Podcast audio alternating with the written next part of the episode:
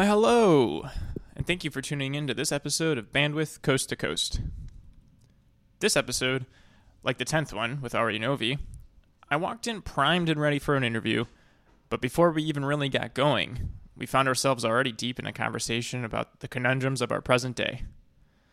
So, going with the flow, I threw out my notes and decided to see where a conversation with one of the foremost and first to get into the game experts on social media misinformation and disinformation would take us.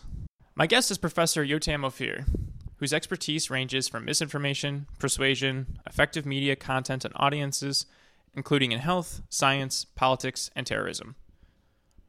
I've been musing over exactly what to say in this intro message, how best to frame this discussion, as we covered a lot of ground, and after I've listened to it a few times over, it really comes out of the gate strong and the pace of our conversation only picks up from there. It was a lively discussion, and at certain points, you'll actively see Yotam shaping my perspective that since I've been using to view a whole spectrum of dualities that are infecting the mainstream narrative. Which is uh, also plug the usefulness of personal narrative, which Yotam details, and I actually used in the episode preceding this one. He also explains the usefulness of this three word framework skepticism or cynicism. To be skeptical is to question with an open mind. To be cynical is to be looking for reasons to shut down, dismantle, or destroy. The former cultivates a growing mind, one open to new ideas, concepts, and actively looking to find them through an act of poking and prodding. The latter is a destructive mindset, meant only to break down, discourage, and disavow. The two themes that happen to emerge in this conversation that I want to highlight are actually ideas that came from previous episodes.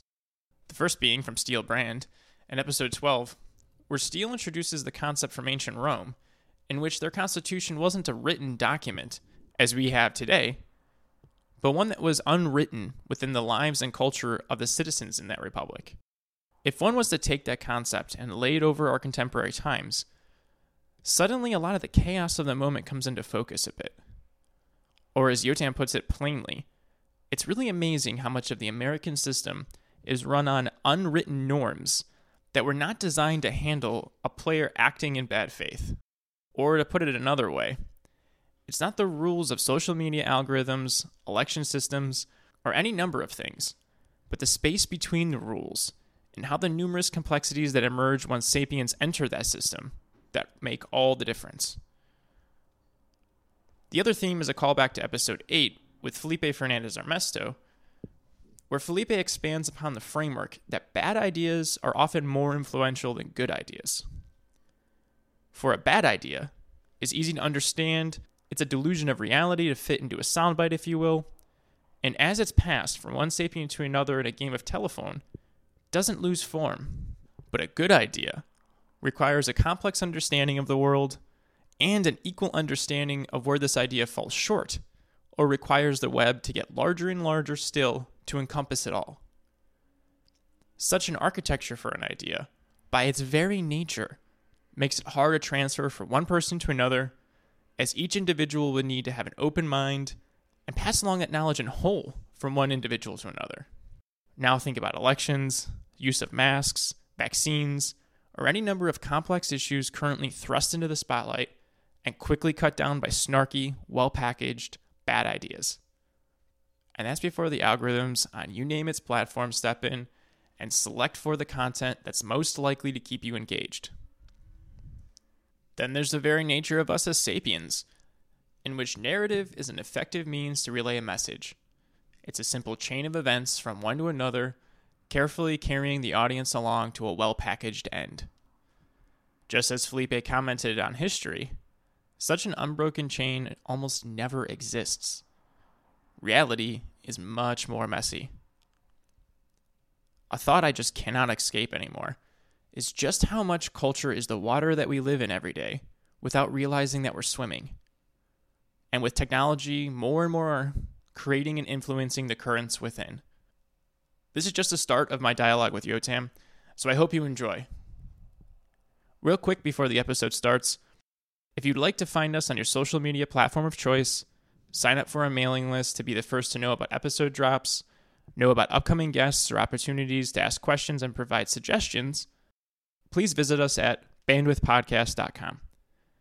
And of course, if you like what you hear, please follow, comment, or subscribe to the pod, however it is that this is getting to your ears. And without further delay, my conversation with Yotam Ophir. Enjoy.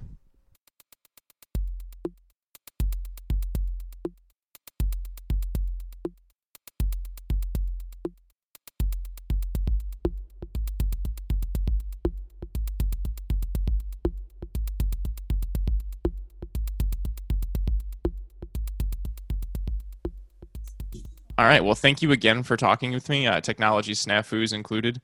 I uh, appreciate your time. Uh, Red, quick before we start and get into it, would you just introduce yourself so we have it? Sure. Thank you for having me. Um, so my name is Yotam Ophir. I'm a professor of communication at the University at Buffalo. Um, I'm studying media effects and persuasion and um, in, in all kind of contexts, including health and science and political communication. But in uh, in the last eight years or so, I've been uh, dedicating most of my time to studying misinformation, um, you know, the effects of misinformation and what can we do to correct it. Oh, that's great. And you you've eight years. There's definitely been a pioneer in there. Seems like it just um, became vogue in two years ago, I, four years ago. So, so here's the thing. I wouldn't say that I'm. I, am i am I'm definitely not a pioneer. So what happened is uh, there was a big interest in misinformation back in the uh, 90s and then it kind of faded away. And and yes, when we started um, um, studying it back in uh, back again in tw- 2012, some people came to me and say, "Are you studying misinformation? Like that's so old. I mean, nobody does that anymore, right?" Um, and then you know, life happened, and, and here we are. That's the the most you know hot topic of the day. Uh, it happened to me again, by the way, when I when I decided that my um, my main line of research for a while uh, in about uh, in around 2014 i decided to study epidemics. And um, back in the day like my advisor you know my phd advisor said why on earth would you study epidemics? Nobody cares about it. It's like it's like 19th century kind of thing you know? And then ebola happened and then and then zika happened and then you know um, now covid happened and now everyone um, is thinking. So apparently i have this this talent i guess of, of choosing topics that's going to be um, of interest uh, three years down the road. Yeah. Yeah, definitely.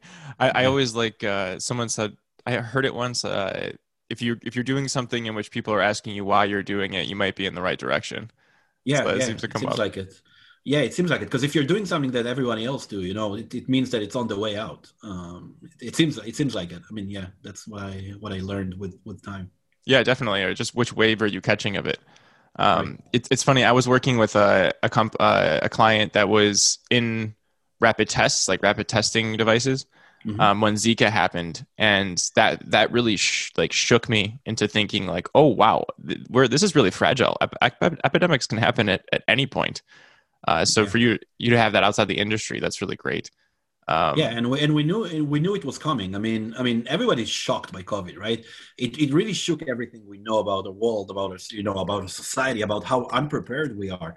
But but people have been saying it for years. I mean, you, you can hear even even you know um, people like Bill Gates have been talking about. I mean, guys, a, an epidemic is coming. It's gonna be it's gonna be a disaster. We're not ready.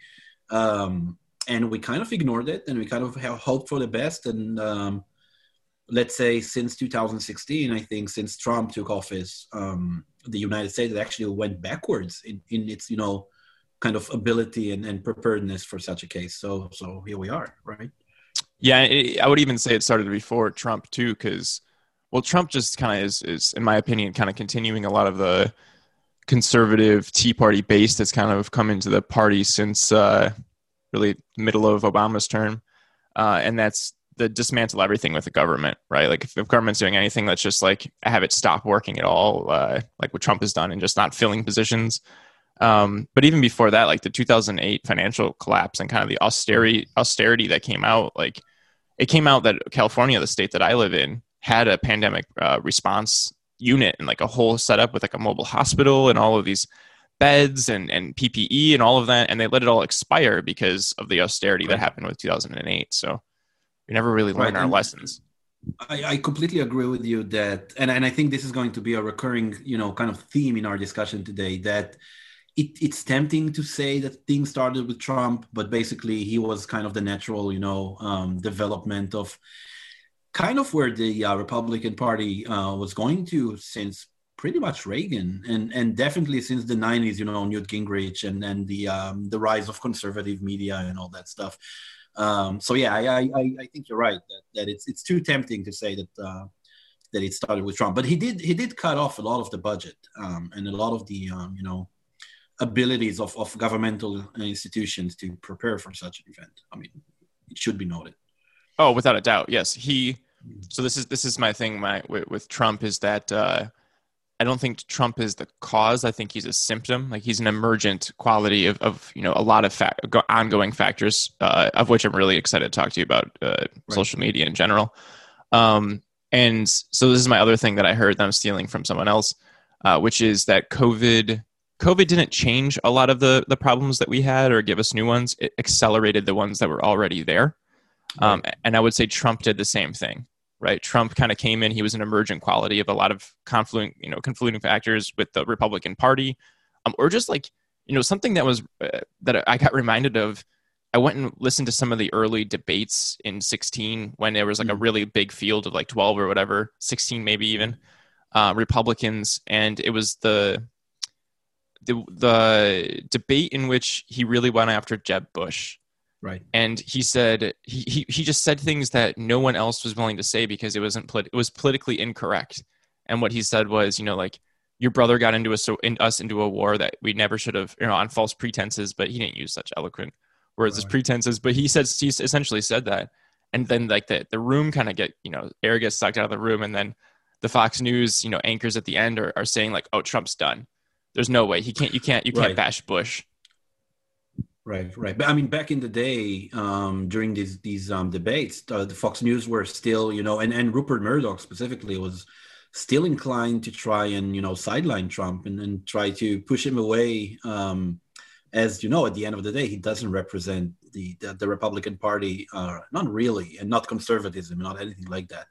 Uh, yeah, back back in the day, I mean, some some argue that Fox News actually instructed its um, moderator to be tough on him, you know, like to, to, to catch him. And, and then, you know, we had all this um, kind of uh, public fight with uh, Megyn Kelly after that, around, around that. So, yeah, I mean, it's been, it's been a ride. yeah. yeah. Um, I think I, I agree with what you're saying that Trump accelerated things, but I think before it even could accelerate, I think what it did is it exposed it expo- exposed vulnerabilities. It, it exposed, you know, um, all kind of susceptibilities in our systems that were there all along, all along, and and were just not used. Um, you know, it's it's it's it amazes me. It's stunning how many of our institutions in the United States are are basically based on goodwill, right? On on on the belief that politicians will want to do the best for the country, that they're going to cooperate with one another, um, that they're going to spread the correct information to people and not misleading information.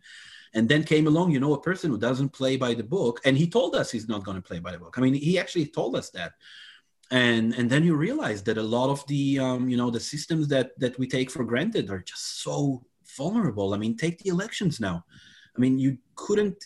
I mean, nobody imagined, and and and we can talk about um, maybe the shortage of imagination um, in this discussion, but nobody imagined that a sitting president will refuse, you know, to accept the results of an election. Um, but why? I mean, it was always an option. It's just like nobody did it, but it, but they could, right? I mean, the system is built to allow you to do that if you want to. So yeah, a lot of a lot of um, yeah, I think I think I think the, the the biggest you know message of the Trump era is that it's that our system was was ready for it. I mean, our system kind of invited it it was a matter of time and and now we you know we need to not only um, try to correct you know the immediate impacts that trump had on us but also try to reevaluate our our system which is something that i think democrats are trying to start doing but they do it very very cautiously and slowly maybe maybe for the best. Take the supreme court right? I mean they're talking about it but they're very very cautious about it. The supreme court is a great example. It's an institution that was built on good faith I mean, that's why Obama gave up his nomination, right? I mean, kind of good faith that if it's going to happen again in four years, the other side's going to play by the same rules. But that's not where we are. anyway, I, I think I think that the Trump era is going to be fascinating from a historical point of view. Um, but it's definitely not a it's it's not a new phenomenon so much as as a, as a escalation of, of of what came before. Yeah, as you said. Yeah, uh, yeah. There's a lot there that I, I appreciated. Um, you know, I so there was a, a guest that I had on uh, a little bit ago, um, and it was he's a historian of the Roman Republic and and all of that, and mm-hmm. I really enjoy studying a lot of ancient history because I think that there's uh, we're, we're we're the same we're the same animals, we're the same beings as we were then, so you can see a lot of different things emerge. Um, and one of the things that he said to me that really reframed a lot of the way that I think about the country, the America. So I study the founding of America and, and the colon the colonization of it beforehand because that kind of the culture that emerges out of that to then give us this you know uh, country that kind of happens. And something that he said in his writing um, that really struck me was the Constitution of the Roman Republic wasn't so much written down as it was, as it was unspoken and woven within the culture. And I think what you're pointing to is a lot of our Constitution was actually unspoken.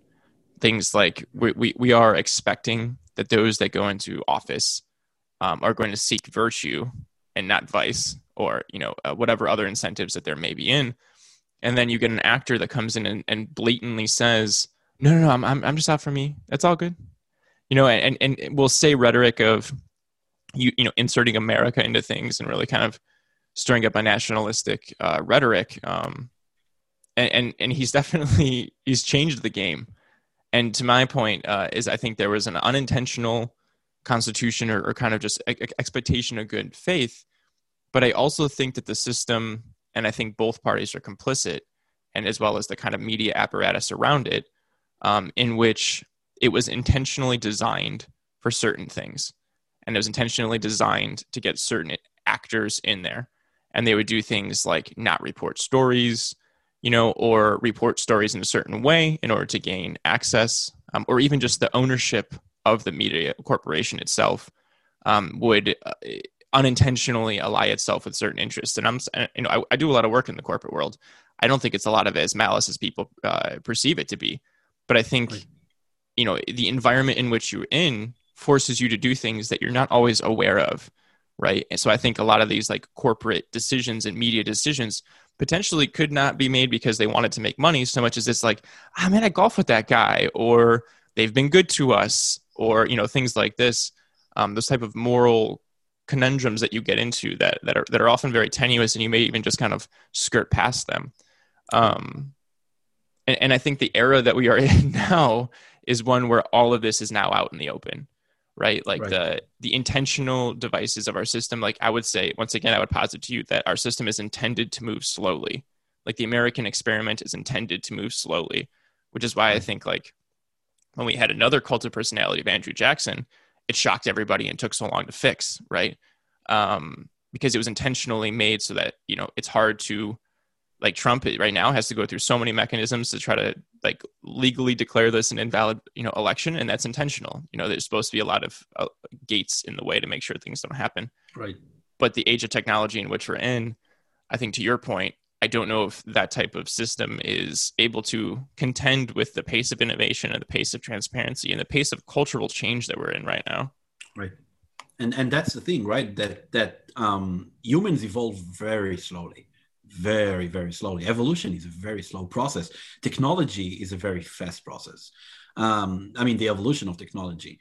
Um, if you if you think about the the founding fathers, right, and the system that they built, um, they lived in a completely different era, right? I mean, they, I mean, I'm talking mostly about information area era. Um, you knew everybody like in your village, right? I mean, you you communicated with them orally most of the time, maybe in writing. Um, information took a long time to to you know um, trans transfer transport uh, from one place to another. Um, and and you know suddenly since the um, since the industrial revolution, pretty much we keep like completely revamping the way we communicate every couple of years. And and our systems are not there. Our systems are you know i think to a large degree our systems are back in in the you know um, 18th century basically and and and we're not there anymore. And i'm sure we're going to talk today about about misinformation on social media and all, all that kind of stuff.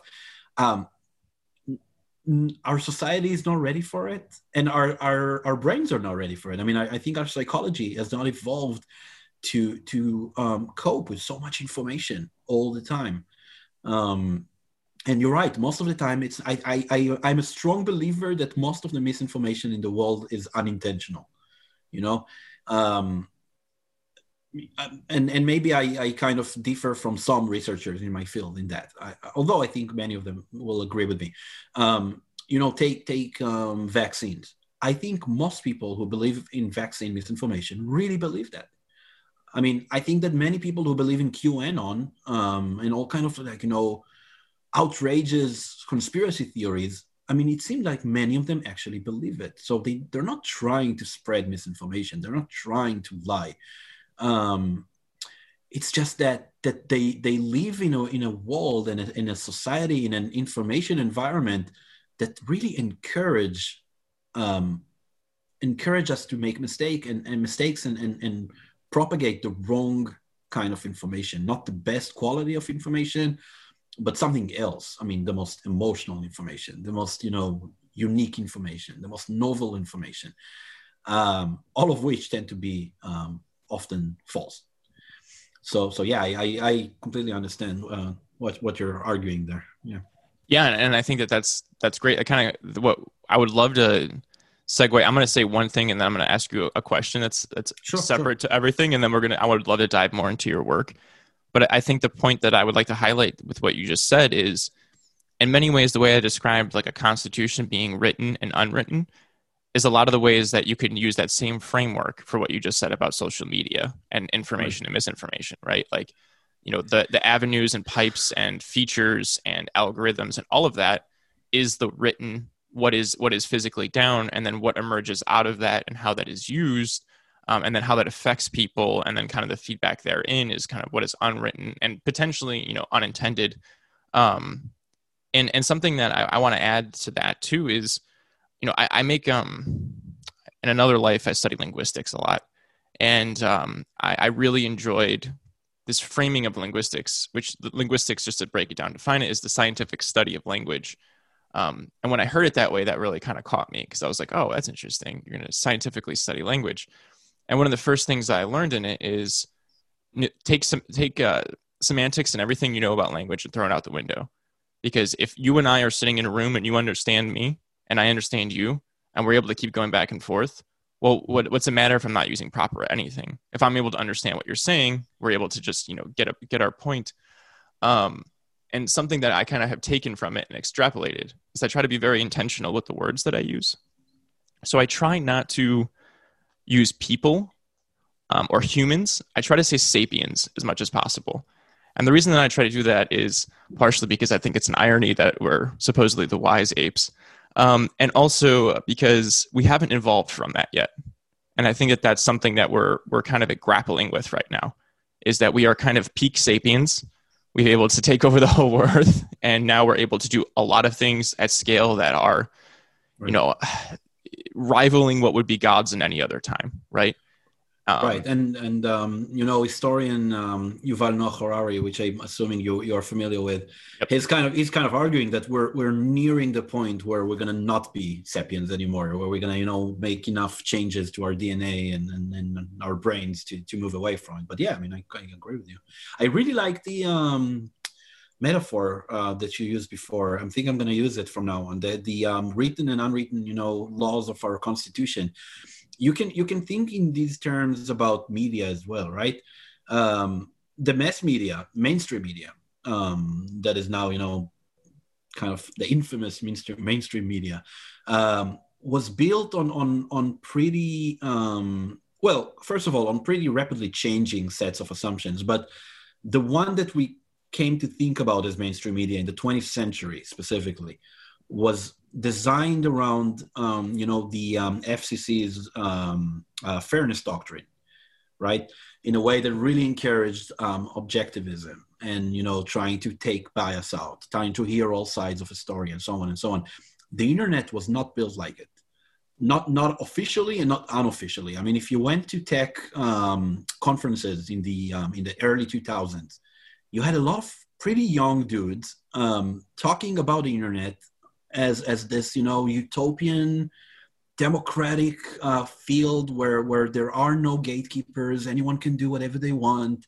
Um, um, there was this assumption made by people like zuckerberg that if you just let people you know access to all the information out there they're gonna you're gonna um, choose the best one and the the one that's really relevant to them. And um, and and you know the um, designers the architect of the internet in a way and definitely the architect of, of the web 2.0 uh, 2.0 um, they did not want to take responsibility. I mean they wanted to to move themselves away. Uh, they definitely did not accept the role of gatekeepers that you know like a newspaper um, newspapers editor would take.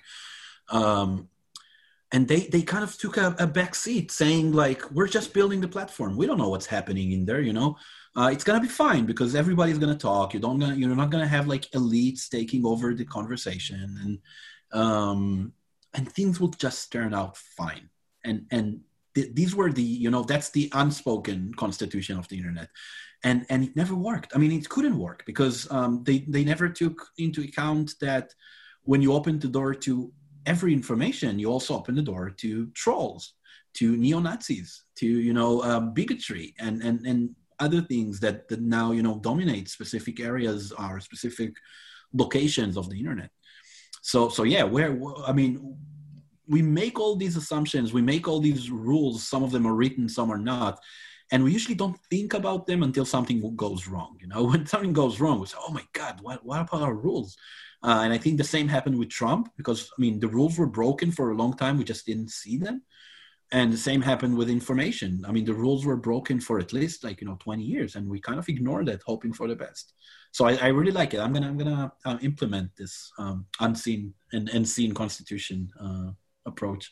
Open source. Yeah, go right ahead. Take it. uh, no, I, um, I spend, uh, I spend a lot of time thinking about uh, transcendence and how like I do like Yuval Yuval, Noah Harari's uh, mm-hmm. assertions in both uh, *Sapiens* and, and *Homo Deus*, which is his, his sequel to that. Um, but I see, I I don't want to get hung on this too much, but I think the confluence of technology in both physical and digital divide, like literally becoming more cyborgs than we already are, because I think our I think our cell phones make us more of a cyborg than I think we're willing to admit. Um, I think that that is going to get closer and closer and closer to like like what Elon Musk is doing with Neuralink and, and the interface there. I also think the genetic revolution that is silently happening right now is going to be an incredible problem as far as you know. I mean, even the mRNA vaccine that they're build, building for uh, COVID, like what that is doing is fundamentally changing your DNA and being able to do things in the same way that like you take a shot and have it change your eye color um, or other things like that are possible. Um, and I think it's going to make uh, it's going to make it interesting if if we're still sapiens anymore. But I think we need to transcend it, and I don't think we need any of that to do it. I think we could do it through like you know the, some of the Buddhists you know talk about doing it through meditation. Other you know the Stoics talk about doing it through like similar techniques and things like that. And I, and I think we need to transcend our sapien hardware hardware, and I think we can do it with our software which sounds kind of like hyperbolic or religious, but I don't mean it in that way. Um, I just mean our base animal instincts are able to be hacked by like things like algorithms and they're able to change our behavior and figure things out about us and use that because things like what you just said you know rising like you hear these euphemisms rising tide you know raises all ships or in the internet if we just give everyone fair and open access it's going to be great and everything you know the best people go to the best places well, the truth is, is our software and hardware aren't don't work that way. It is evolutionary in our best interests to overvalue things that are bad, because if because I, I heard this and it's actually in *Sapiens*. If I walk around the corner and I mistake a bush for a jaguar, there is no there's no misbenefit to that until all of a sudden right. becomes a point where I'm like maybe like thinking everything's a jaguar and I can't live my life, which is not the place that most people find themselves. But they do find themselves frequently in places like, oh, I thought there was a person standing there and it was just a tree.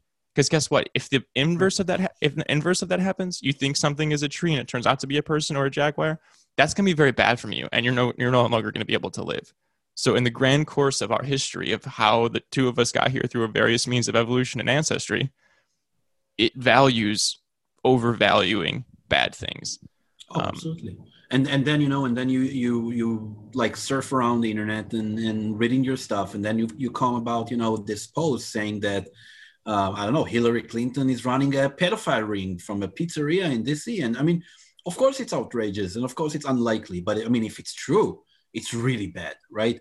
So we have this tendency to to by the very least pay attention to it and, and maybe even like forward it to a couple of friends to see what they think and so on and so on. And then you have this all this like yeah all, all this horrendous conspiracies that um, spread completely out of control um, i want to i want to say something before we move to other things um, about what you what you what you just um, argued. So one of one of the most famous um, communication scholars in the 80s was Neil Postman, and um, Neil Postman wrote a couple of very influential books, uh, including "Amusing Ourselves to Death," um, which was about television.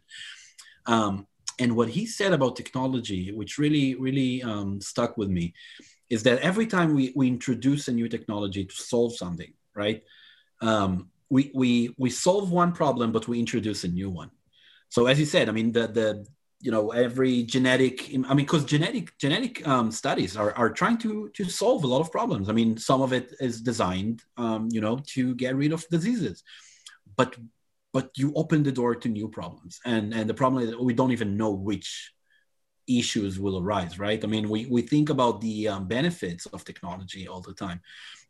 We think about the benefit of you know having our phone um, let's say um, authenticate without us pressing buttons right? Now you you need to open your phone. It looks at your face. It scans it. Great. Fantastic. We saved like what half a second a day uh, using it but now our, our our facial data is all over the place and now you can like i mean i'm going to make a big jump but now you can create a deep fake out of your face right so every time you solve something every time you bring a solution with technology you're going to open up new new issues and and we're not very good at prospecting what's gonna what the new problem is gonna be. We usually learn them again uh, post fact. Yeah, I completely agree, and and I think just like a, a subtone before I continue to hit on some of those yeah, points yeah. is that um, I think why Silicon Valley really mm-hmm. likes Sapiens. And I think why a lot of times I find myself when I'm talking with somebody that's in machine learning, like I have a friend of mine that's he's like we get together like uh, four or five times a year and he's like really into ai and he does government contracts for the ai i live in san diego so there's a lot of government contracts um, so he, he, he can never go into specifics about anything but what most of us end up most of the time we end up talking about is the philosophy of what are we as homo sapiens? And i think that why that is in tech is because a lot of what you just said of how technology is affecting us you right. see it so much in tech right? Like uh, if you are a user experience designer in tech, you're going to spend a lot of time talking or researching psychology, and that's because you're you're learning like what are the spaces you know in that way I, I lay out an app that's going to get you to encourage some behaviors, discourage some behaviors, get you to be more engaged, give you moments of delight. Like that's a, that is a, a term that's used a lot in user experience because if I delight you with a novel like way like think of think of when like an interaction or transition or the way you tap an icon when that first time that update update happens and you see it that's delightful like i always remember like the um, pendulum the mm-hmm. uh, in animation that google came up with it's like four dots and it just mm-hmm. swings and hits and then you see a cascade and go to the other one and the other one and the other one like when that first happened i was like oh man this is so awesome. This is so like fun to watch. But that's all little things that kind of encourage you along. Um, but you get you got used to it right? I mean so the, yes. the, the 10th time you saw the dots you didn't care about it anymore. Now you needed like you know bigger dots. Um so we, we uh, like the problem with with leaving off these dopamine shots is that you know it never ends um whatever whatever was so exciting five years ago. I mean take an iphone you know iphone was introduced not that long ago by steve jobs. It was amazing. I mean the you know the the um, apple event where they introduced it was was just phenomenal but now, I mean, nobody cares. I mean, yeah, so you can move your finger, you know, and slide the phone open. Well, fine. That's boring now, right? So we need something new. So now we're going to open it with our finger. Okay, that's exciting for a year. Now we're going to open it with our, uh, you know, faces. Okay, right. well, what's going to happen next? We're going to open it with our minds, I guess. Right. Um, but the, the the thing is, while we experience it as you know as dopamine kind of upshots, um, the companies that create it as you as you kind of implied, they have other things in mind. Um, and I'm not I'm not arguing they're malicious. I'm not. um, I'm I'm arguing that they are you know profit oriented, and at the end of the day, they try to build technologies that gonna keep us uh, engaged more and more and more, right? I mean, doing all the A/B testings and stuff um, that they do there in Silicon Valley, um, and and if the goal is only to keep you engaged, if the goal is only to make you hold the iPhone five more minutes a day, or you know um, like stay on on Twitter for ten more minutes. You can't expect the algorithms to choose what what we as a society will consider best content. It's going to choose the content that's going to keep you there right? Right. So so so yeah i mean technology is kind of uh, you know it's keep moving forward whether we want it or not. Um, that part of the persuasion machine is to tell us that we need it uh, and to hide the fact that we introduce new problems right? Um, and um, and yeah it keeps moving i think i think the, the summary of, of this like part of our discussion is that the technology moves really fast. It moves fast in part because it's profitable. Um, it moves fast without you know setting the ground rules, and and a lot of things stay um, kind of um, hinged on on on the uh, goodwill of the people, basically, just like politics, right? Um, and at the end of the day, we are not evolving. I mean, we are kind of the same creature that we we've been for a very long time who, as you said, get get scared when they you know hear a loud noise. Um, right. So so now the conspiracy theories of, of, the Twitter is, is the loud noises we heard from the cave, and and we react to them the same way, even though the the risk is not necessarily the same risk, right? I like that point. Um, yeah, and the the I would actually say one more thing, which is the grappling of what technology brings. You know right. what the next innovation brings, like what a better plow brings, you know, what a, you know, the printing press brings, like any of these innovations, the, the good and ill that they bring and wrestling with that is never seen. Um, right. Like I thought it was the second discourse, but Rousseau's first discourse, which I find really funny that in the beginning of it, he says like, this is the worst thing I've ever done. This is like a dribble. Um, but in, in the first discourse, what he says, um, I'm paraphrasing one of his main points is technology always outpaces our morality to deal with it. And I think that that is always been true, right? Like making a better arrow is a technology that we have to then grapple with the fact that we just went and raided a bunch more people, right? right? Um, but I think the pace of change that we have now is so fast and it's ingrained so much in our lives that one being able to see it and two being able to deal with it is incredibly harder than any other time. Right. Yeah, yeah, completely. And even the printing press, you know, it. I mean, we we kind of tell a narrative about how great it was and how it allowed, you know, um, um, you know, the enlightenment in a way, and then the the, the diffusion of of new, um, you know, philosophical or, or religious um, ideas. But it also opened the door to a lot of racism and a lot of, you know, kind of um, terrible stuff that that now could be. Uh, um, propagated across the country really, really fast. So, so yeah, I mean, it's always been the case. You open the door for for for new technology. Some good to happen. I'm not, I'm not, I'm not a dystopian in any way, but um, but you need to you need to take responsibility for what you're doing. I mean, you need to consider, by the very least, consider the consequences of what you're doing. Um, and and what what I learned in, in recent years, and I think we kind of all uh, learned in the last week or so, or four years or so, is that um, just hoping that people will respect the unwritten rules is not it's not going to happen. I mean, it's not going to work. It's going to work until it doesn't work, right? Um, so we can't we can't leave our system so vulnerable, whether it's information or politics or or anything else, right? Yeah, um, I like. Uh, I've been thinking about this a lot. The opening of Tale of Two Cities. You know, the it's the best of times, it's the worst of times, and mm-hmm. and I think the the paradox that we're in, and I, and I think in Homo Deus and, and Harari's second book, or I'm not sure the number of his book, but the sequel to Sapiens, um, is at no other time I would say than before would we be able to have this conversation where we're going back and forth of ideas of, of giant millennia of history to be able to say like how do we grapple with this moment? Like at no other time before could we have been like this in one essence is the best time to be able to have this happening because we have all of this to say like hey look like here's the trends of us as as creatures and this is what is is is inevitably going to come out of it. How can we use those lessons to be able to inform how we deal with this? But it's also the confluence of so many problems this is like the, the worst possible nexus of it so it's both the best time to deal with it and the worst time it could be happening. Right, right. Um, so I, I want to get into some of your work, and one thing that I do to ask my Wait, guests. I'm, I'm, oh, I'm oh, you want to respond to that? me- Go right ahead. No, no, no, I don't. But I'm curious. You told me there is a question you want to ask me that's unrelated before. I was about to do that. Yes. Okay, okay, okay. Yeah, yeah. So I, every uh, guest, I like to ask this question, uh, and it just Okay. kind of like gets more to our sapient nature, I suppose, our humanity, if you will. Um, and that's what do you like to do that makes you happy? Okay, so um, the answer is very clear, but it's it sounds contradicting. I think at first. Um, the short answer is work.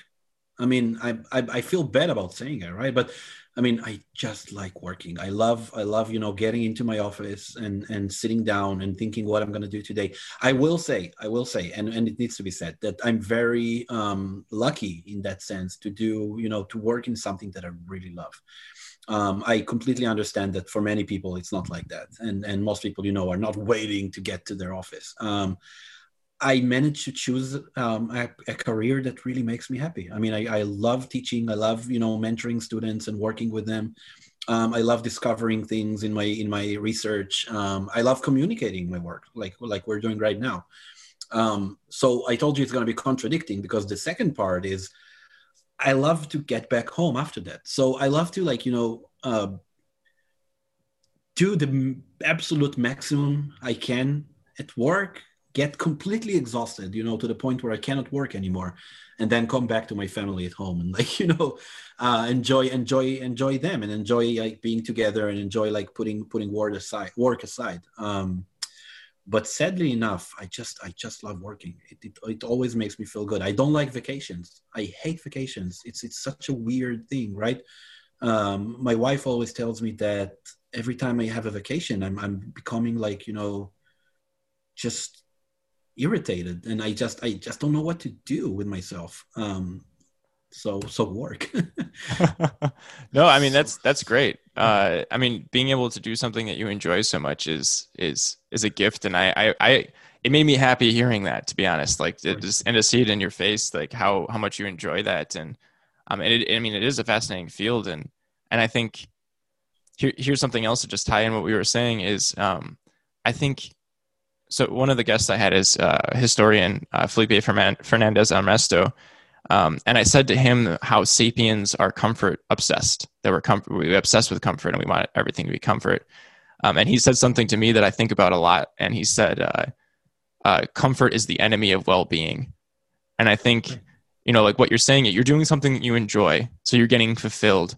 So when you come back home, you're able to enjoy your family more because you're not, you know, thinking about all these other faculties. Because I think, once again, us as sapiens is we're, we're meant to do a lot of really big things in our day and you know and that's Right. kind of what we where we evolved to be and, and maybe but you know perhaps and you know to you know get such fulfillment out of your work and then come home and enjoy your family so much like i definitely understand that it's right i don't think it's hyperbole. In, other words and I, it's I not think you it's know great. it's not even um, i don't think it's even limited to humans. I mean uh, or sapiens. Um, take dogs. I mean i have two dogs. I love my dogs. Um, and but, but I, I i would never give them up you know but i realize sometimes looking at them you know they are like laying down on the sofa and they look like dead inside. I mean i mean seriously they look like this is not what they were supposed to do. They were supposed to be outside surviving right? And instead they just lay like under a blanket on a couch somewhere in, in like buffalo new york. And um and sometimes not always but sometimes they just look miserable. I mean they just look like you know pets all many times just seem miserable to me because they're not doing what they're supposed to do. If i take them for a re- very long walk okay if we go somewhere new like i take them to a forest right they come back home they look better. They look like you know oh now i earned my my uh, rest you know? But if, if they just don't go out the whole day and it happens here in buffalo sometimes we have you know snowy days and so on they look miserable. I mean they just like sit there and, and stare. So i think we're kind of the same right? At the end of the day.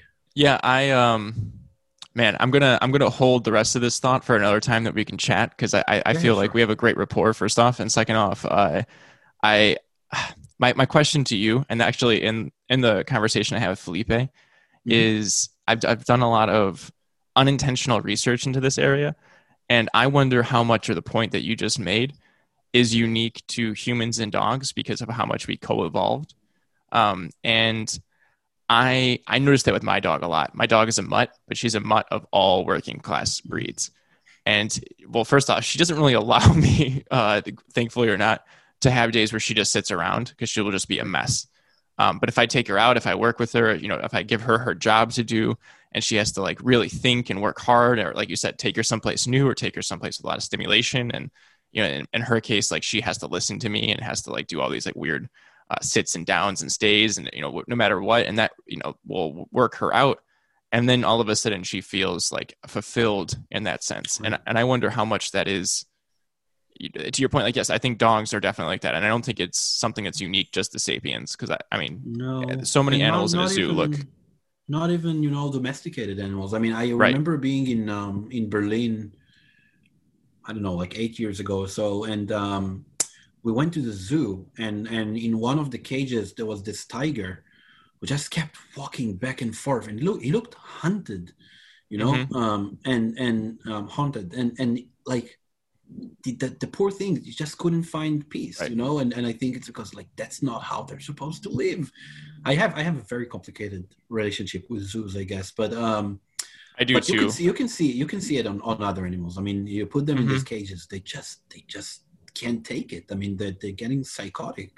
Yeah, because they're not Um, doing what they were supposed to do, um, Right, or right. evolved to do, which I think Right. plays exactly into what I would love to talk to you about with social media, because I think social media is taking what we were designed to do and extending it into to interesting areas. So, this is a personal throughput of my studying. So. Um, I do a lot of tech things. I, I I build a lot of things with tech. I program uh, physical computing, electronics, a lot of things like that. But something that I have never left from my literary studies is how useful narrative is, um, and how as a device and, and just kind of extending more of what we've been talking about. I think we were hard we're hardwired for narrative, and I'm I'm doing this. I'm positing this to you because I want to ask you: Are what in your work are the most successful misinformation campaigns those that are narrative driven or use that as a device? And particularly, are they those that use personal narrative as a device? Yes, yes, and yes. Um, I mean, there are all kind of ways to to uh, persuade people, not not only through narratives, and you know, under some circumstances, narrative will not work, maybe. But generally speaking, generally speaking, yes, for for a couple of reasons. Um, first of all, um, as you said, our, our brains are wired to think in narratives. That's kind of the natural way we think about the world. I mean, we're not statisticians at heart. We we are storytellers. Um, you know that there is this like very famous um, uh, psychological study from the mid 20th century where where you um, you they let you know uh, participants just watch these shapes moving around on a screen, kind of like a very simple animation of shapes. Like you had a you know a triangle moving around and then like a square and a circle, and they asked people what you just watched, and people came up with stories. I mean, they, they, you know, they turned the shapes into characters. Now, of course, it was it was designed to kind of make it, but uh, make it happen. But but still, we are we are wired to think in stories. So this is first.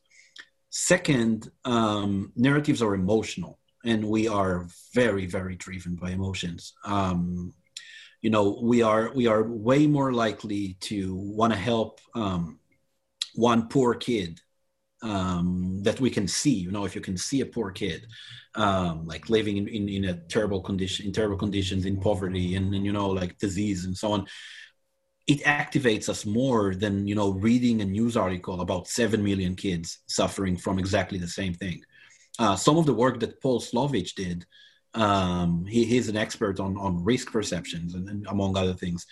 Uh, he showed that you know when we read an article about you know mass massacres, for example, it, it activates us actually less than reading just about one case.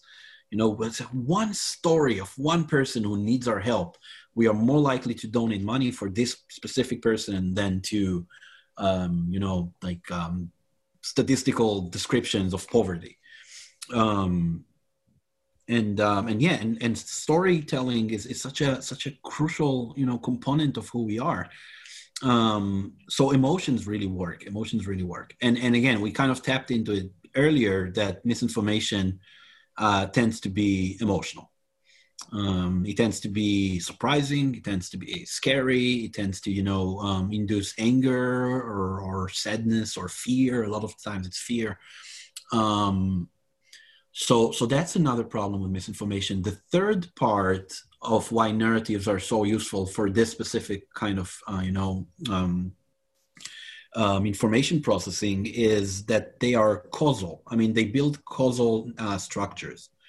Um, the most basic thing about narratives is that you know they they create causality between events event a happened therefore event b happened and because of event b event c happened if it wasn't for event b c would not happen right um, now when misinformation is embedded within this narrative structures it's becoming much much harder to debunk much much harder to correct because um, let's take let's take a situation uh, that's very common today. Um, people believe that um, you know a child was healthy, was born healthy, everything was perfect.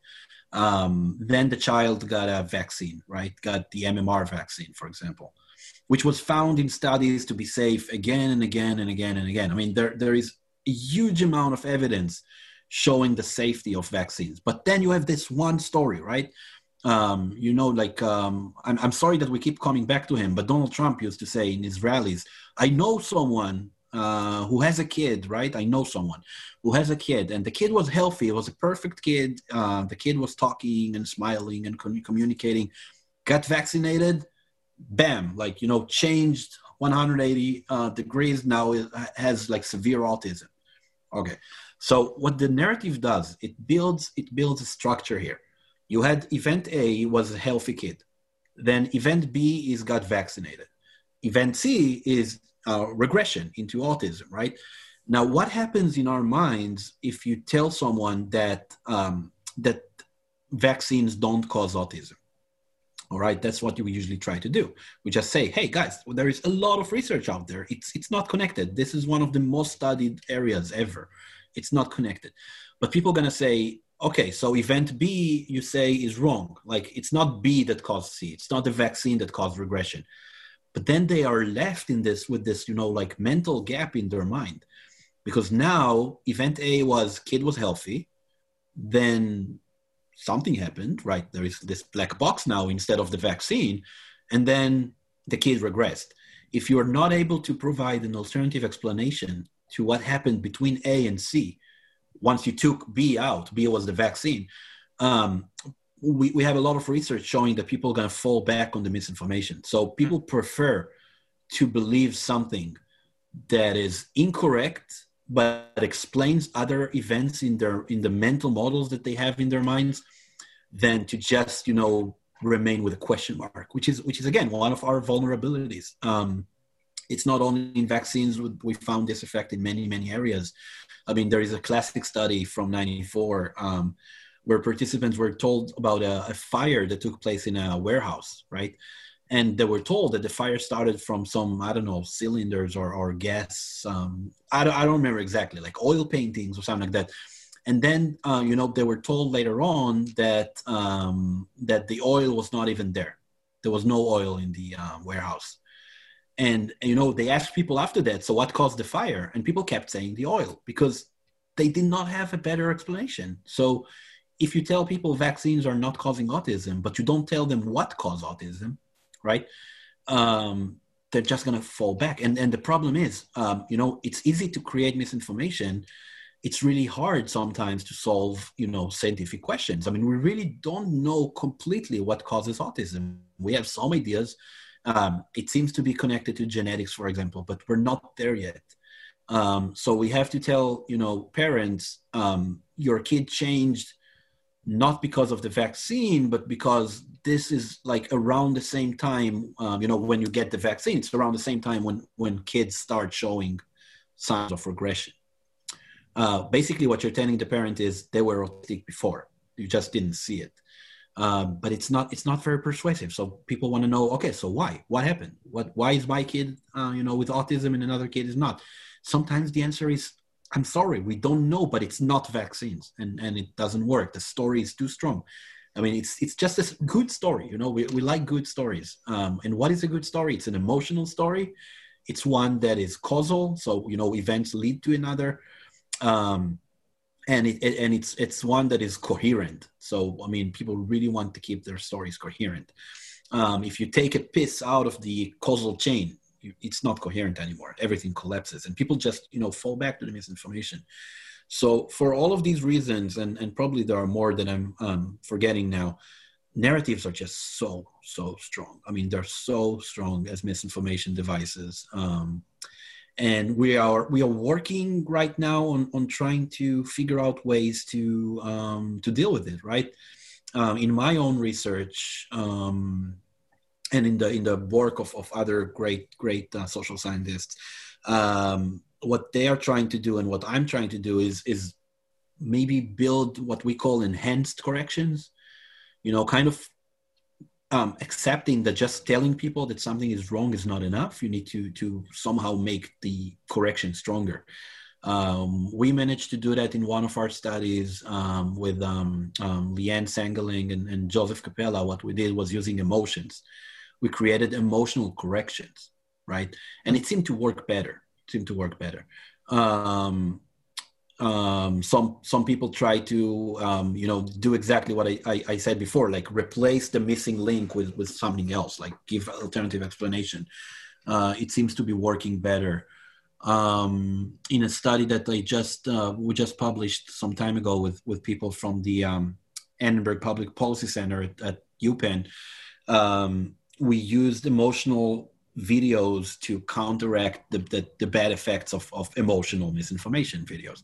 Uh, so you see where it's going. I mean, it's, it's once the uh, misleading information is, is more sophisticated or, or, or has this, you know, like enhanced structures, whether emotional or causal, um, it seems that just telling people that it's wrong will not work. Which, by the way, reminds me now, as I as I talked to you, someone asked me yesterday, um, uh, what I what do I think about the Twitter, you know, um, tagging Trump's tweets as misinformation during the elections, right? So what they do is they put this, you know, like, um, um, sorry, they put um, this box at the bottom saying like uh, the election results are not set yet. We're waiting for the count. Okay, this is not going to help. This is not good because now you you you once again Trump is using a narrative, right? He says there is a conspiracy. There is like you know you know dark forces working in the shadows to take away power from the people. And and um because he's not arguing what he argued here. He didn't say like there was a mistake in a specific ballot. He says there is you know this systematic attempt a systemic attempt to to to overthrow him um and and kind of um, ignore the votes of his of his people um, this is a great story. I mean, it's very emotional. It creates anger. There is us and them, right? There are really good characters, which is us. There are bad characters, evil guys. Um, and what do we do in return? We come to his tweet and we put like a small label that says it's misleading. That's not working. We know it's not working. Um, it's a mm-hmm. step in in the right direction. Sorry, but it's not working. Um, what I think is better to do in such a case, if you have to fight an, an, a narrative um, and and generally speaking, if you have to fight misinformation, just take it off. Just take it off. And and I think Twitter did it to a degree during the elections. I mean, some of his tweets they they just you know completely blocked them. Like you couldn't see them, you couldn't share them, you couldn't comment on them. Um, which which is much better than just you know tagging something that's wrong because tagging doesn't help. Tagging doesn't work. Doesn't work. That's interesting. Um, I I would I don't want to I want to play in some of those points. I would I would strongly challenge that though, because I would okay. say that I don't trust that someone is going to be able to deem what is and isn't misinformation. Like the like like we're talking about the whole basis of our government. A lot of the, our government is not to trust government because we. I mean, the founding fathers got a lot right, right, and they got a lot wrong. But one of the things I think that they got right, and you can see it in the Federalist Papers, you can see it in their discourses, you can even see it in the Constitution, biggest thing is don't trust organizations of people because they're inherently going to be working for their own devices. So, like, I, I, perhaps the best thing to do with misinformation is to take it off, but I don't trust the agent that is going to be the one that takes it off to be able to oh, say oh, what is the next one. Absolutely, yeah, yeah, yeah, yeah, yeah, yeah. I, I completely agree with you. Again, let's go back to Neil Postman. You solve one thing, you open another one, right? You, you close one door, you open two. Um, I I am very very worried, very worried about giving um, private companies that are profit oriented at the end of the day you know giving them the um, the authority to be custodians of truth. I mean i'm very worried about it. Um, we the, the, one of the problems you know these are these are very big conglomerates. They have a lot of companies under the wing. Um, everything they do influences a lot of moving parts of, of other companies of, of economic systems. Um, uh, the, the easiest example to use here and i'm not saying they're doing it i'm just using it as a, as a hypothetical is um, washington post and um, jeff bezos right so Jeff Jeff Bezos, the um, the owner of Amazon, is is now the owner of the Washington Post. Um, let's say that we give journalists the ability to decide what's true and what's false, as as you said, um, it opens up a problem. I mean, let's say that I'm a journalist in Washington Post, and um, you know a news article is is making its way toward my way, or, or a politician says something about Amazon, right? Now what if what if I have incentive, you know, as a person connected to Jeff Bezos, connected to to Amazon, not to publish this article, um, to just say, oh, it's um, somewhat misleading, we don't want to publish it, right? Again, it's a hypothetical. I'm not saying the Washington Post does that, but, but we can. But, there are numerous examples of this, though. Like, I mean, Chiquita I mean, Banana in right. the, the Banana Republics in the 80s you know, like was pressuring the Washington Post uh, to not be talking about their, you know, inciting violence and coups because it was they were a major advertiser for that. So like we've seen examples of this before, and perhaps maybe not with Amazon and Bezos, oh, yeah, yeah, but the yeah, framework absolutely. is there.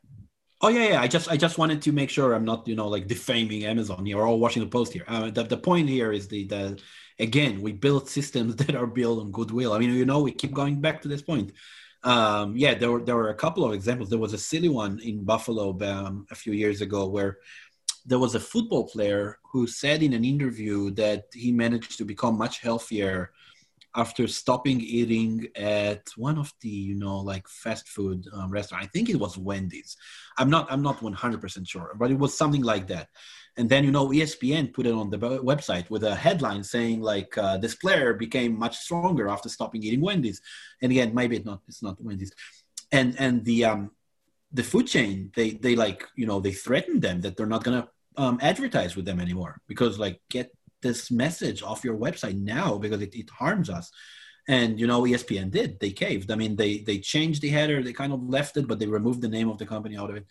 Um, so the potential is there. I mean, you have companies like Disney that that you know are owning gazillion of small companies in many many many um, domains. I mean, I mean, first of all, they hold a lot of media companies. So, uh, you know, the owner of um, um, of Disney um, owns a lot of um, um, radio stations and a lot of newspapers, and you have a lot of TV stations, Disney this and Disney Junior and Disney Plus, right?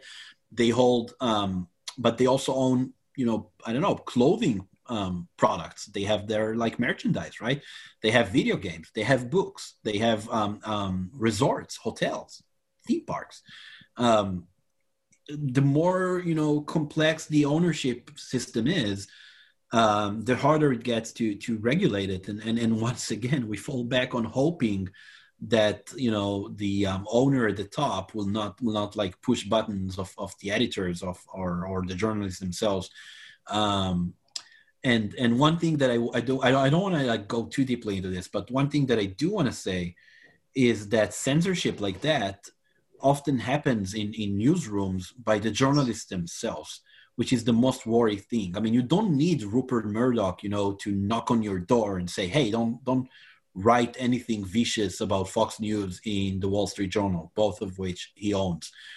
You don't need that because the, the Wall Street Journal um, journalist kind of knows that the owner is also owning Fox, so they might be cautious about writing stuff. Again, all are hypotheticals, but but yet there are many examples in the past where it happened. Um, and and it's once again just like everything else in this discussion these are vulnerable systems that we just hope nobody will take advantage of and and we keep it keep failing us yeah i want to i'm going to make one point and then i want to call back to the uh, yeah. vaccine stuff that you were saying but um i i i'm obsessed with architecture of things and systems mm-hmm. and what emerges out of it and i think what you just described there is a lot of what the architecture of our media landscape says Um, I'm a huge fan of Noam Chomsky, and I'm a huge fan of his manufacturing consent. And in there, he explains a lot about how um, the corporate conglomeration and consolidation, of media creates inherent structures in which it is hard to go against that that structure itself, right? So to, to unwind that noodle that I just said, um, let me let me put it this way: um, journalism. Like I, I went to school in another life. I was I, I have training to be a journalist. I didn't go into journalism. Why didn't I go into journalism? Because I'm not going to make any money, right? Like I'm gonna I, I I wrote for a paper and I found out very quickly that um a lot of what I can and can't write has to get through the editor. That's a gatekeeper. The editor that's a gatekeeper is the one that's going to have to deal with if I write something controversial, right? Like I wrote a piece about um, Obamacare when it was coming out, and I talked to a lot of economists, and what it said was it wasn't going to change the healthcare market. And I'll never forget this. It didn't get pub- it didn't get printed. And did it get right. printed because they were afraid of it being controversial and they were afraid and they didn't want to do that. So that, that was just them taking a controversy stance. Now, what if right. they have to answer to their not only a controversy of let's just say New York Times is doing something, or, or a underwriter of the New York Times is doing something, or the owner of the New York Times is doing something um, that is then going to be controversial out in the broader world, but also within my own company, right? Like that that is a selective pressure, like what you just said. And the other selective pressure that I would put on top of that is what like another thing I just said, which is you know, who wants to make $40,000 a year or $30,000 a year out of college doing something that is incredibly hard, incredibly stressful, um, and also incredibly competitive because it is a field that people would like to go into. But I think when and, you have. And now, now even now, incredibly um, ungrateful too, because now you're um, enemy of the people, right? You're being harassed and and right and, fake and whatnot. And I think what that just did is is accelerate the patterns that were already happening. And I think with that, what what the p- picture I'm trying to paint here is the only individuals who would enter the field of journalism are going to be those that are doing it not for profit, which means which inherently selects for people people that are ideologically bent. So, like, how many people like Hemingway? I, I like Hemingway a lot. Hemingway is a journalist, right? He was able to make a living being a journalist if Hemingway wasn't able to make a living being a journalist, would Hemingway have been a journalist? I don't think so. I think he would have done something else and probably still wrote. Right? Like I, I I think the people that are in journalism right now are the people who aren't doing it necessarily for profit, which means that the selective pressures of whatever whatever it is, like selective pressures inherently of the system of not wanting to have something controversial for whatever means, or the selective pressures of saying like this paper likes to go after this type of people, keep doing that. It, it's all going to have all of those emerging factors only more so come out, um, at least in my musings. And I, and I think that we, we, you were you were saying I think is an easy thing that maybe we don't have empirical evidence for, but I think if you look at it as a framework and try to look into the way headlines are, are phrased, the way narrative streams kind of happen, and I would love to, to ask you some more questions about media narratives and things like that, that in your work. Um, so to call back to something, so I'm going to take vaccines as an as an issue point out of it and just focus just on the framework of what you were just saying, right? So like the framework of we're going to tell you A plus B equals C, and that B is a vaccine, and that is it. When the truth is probably, um, so I know quite a bit about autism. So like autism is on the rise. Why is it on the rise? We don't know, right? So some, you know, you go over here to the left, and it could be because we have this new thing called the spectrum. And there's a lot of people that perhaps are on the spectrum that before we had this new type of measuring of it wouldn't be considered autistic and now they are. Is that a reason why it's on the rise? Well i don't know. There's a lot more people that have far end of the spectrum than, than we were expecting before. Oh, okay. Then could that have to do with pollutants in the air right? Or certain environmental factors or uh, c-sections are on the rise. Like all of these things could be potentially potentialities into why there's more, more autism but to say we don't know what B is, but B can be this array of possible factors in which you just did there. There's no narrative in that.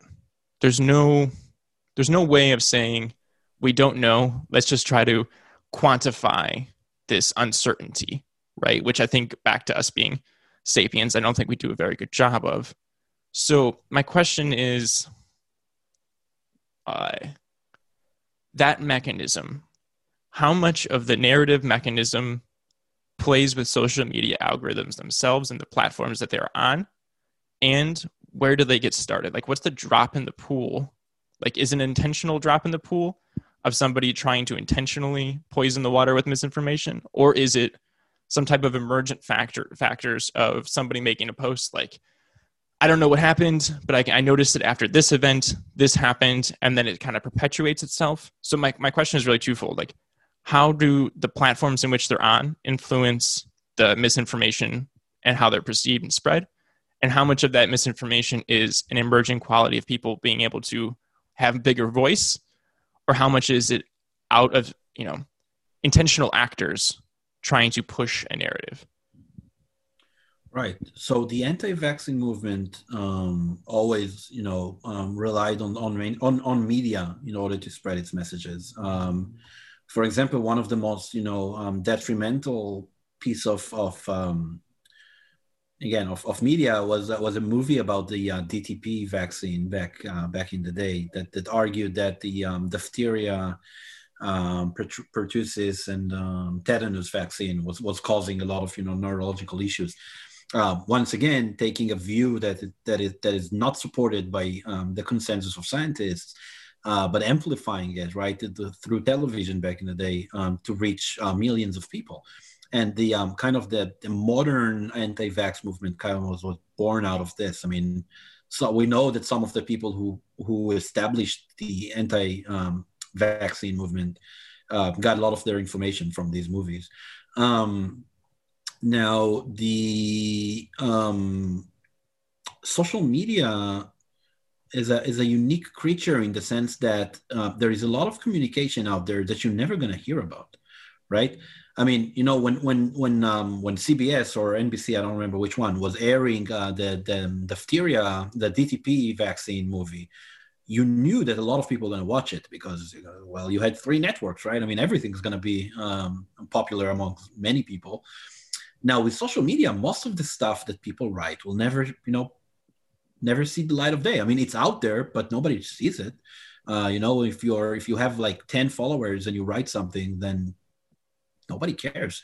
Um, even if you have thousands of, of followers, I mean, sometimes you know you write something and then the Twitter algorithm decides to not promote it, and people just don't see it.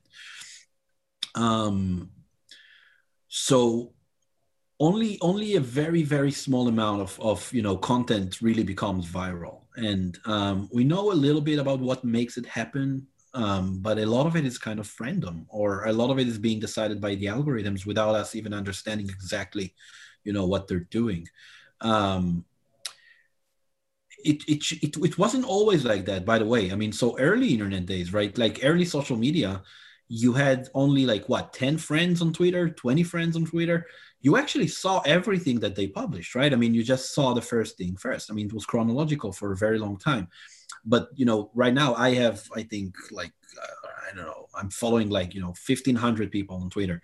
Um, i can't see everything that they do. I can't. I mean it's just too much. So twitter did this you know shift back in the day um, from from the um, chronological kind of way of showing you stuff to to the news feed like the personalized news feed and the personalized news feed is trying to again predict with algorithms with machine learning um, which content is gonna keep you on the website for longer. That's the whole goal. I mean, the goal is to keep you there. The goal is to make you click because when you click, they get you know like if, if they, you know, they they can show um, more profitability and so on. They can increase money from advertisements. Um, and and now at any given moment when you open Twitter, the um, the app can actually choose to show you a lot of stuff, right?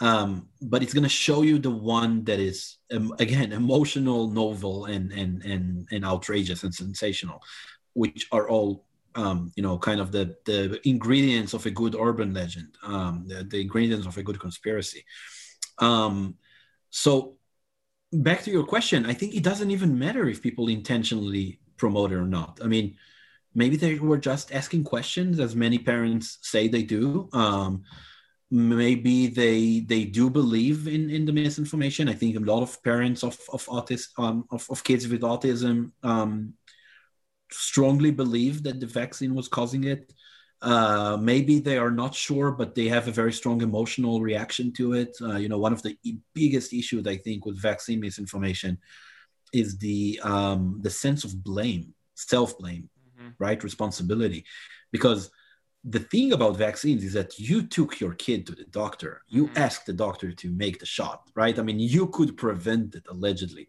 um, so a lot of people you know feel that that it was their fault that that it happened um, so the write-up is very emotional um, and um, I, I don't I don't think most of them are trying to lie to anyone. There, there is a bunch, by the way. Let's let's put things on the table. There is a bunch of, of people out there um, uh, which we can call, you know, misinformation um, entrepreneurs or something like that, uh, who actually make a career out of lying.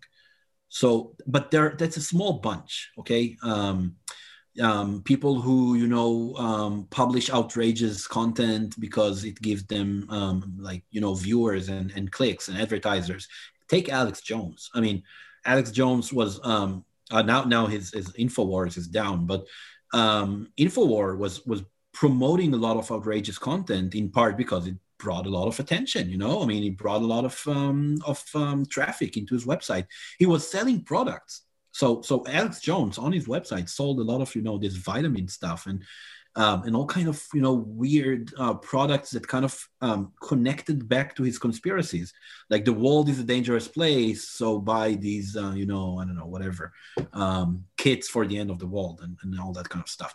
So there is a small bunch and and same with with vaccines. There is a bunch of doctors out there or or not doctors um, um, but some of them are by the way some of them are doctors uh, sadly enough who actually make a career and and make a lot of money out of the misery of these parents right? So you know we have a lot of like charlatans who who, who created all kind of alternative treatments you know uh, oh your kid have autism bring him to my to my you know um, to my clinic and we're gonna um, you know cleanse his body uh, from metals or we're gonna change his diet completely or we're gonna communicate with the kid with this like computers that was something back in the day um, all of which never worked, all of which was not scientific in any way, um, but all of which made some people very, very rich. Um, so I'm, I'm, I'm thinking that some of them know that they're lying, or by the very least, worked really hard to persuade themselves that they're not lying. Uh, you know, our brain is very flexible in that regard. We, we can persuade ourselves that that we're fine. Um, but the parents, I mean, the parents of kids who believe their kids were harmed by vaccines, I I have you know nothing but empathy for them. I mean, I understand where they come from. It's really really hard. Um, it's hard to live with uncertainty. It's hard to hear that the, the scientific you know um, institution can't help you. Um, it's hard to hear that autism doesn't have a treatment, and it, and it doesn't. But but you know if you open um, Oprah you're gonna hear Jenny McCarthy says, "Oh, it is treatable." I mean, I'm treat I've treated my kid with um, vitamins and diets. So who who who are you going to listen to? To the scientist who says, "I'm sorry, we don't know yet. It takes time," um, or to the celebrity who goes on Oprah and says, um, "Oh yeah, yeah, just eat you know um, apricots and, and you're going to be fine," or whatever. Um, so basically i'm i'm assuming that most people um, i've been talking for so long that i'm don't i'm not even sure i remember the question but oh I, um, I, can i can spark back to that i just want to say one yeah, thing maybe, so maybe uh, I, I don't. Um, I'm gonna just say this as a, a basis for what I'm gonna say next. Is I haven't made my mind up fully on this vaccine debate, and I'm very open okay. to both sides of it. And here's the reason why. Um, and I'm actually gonna start with talking about Alex Jones.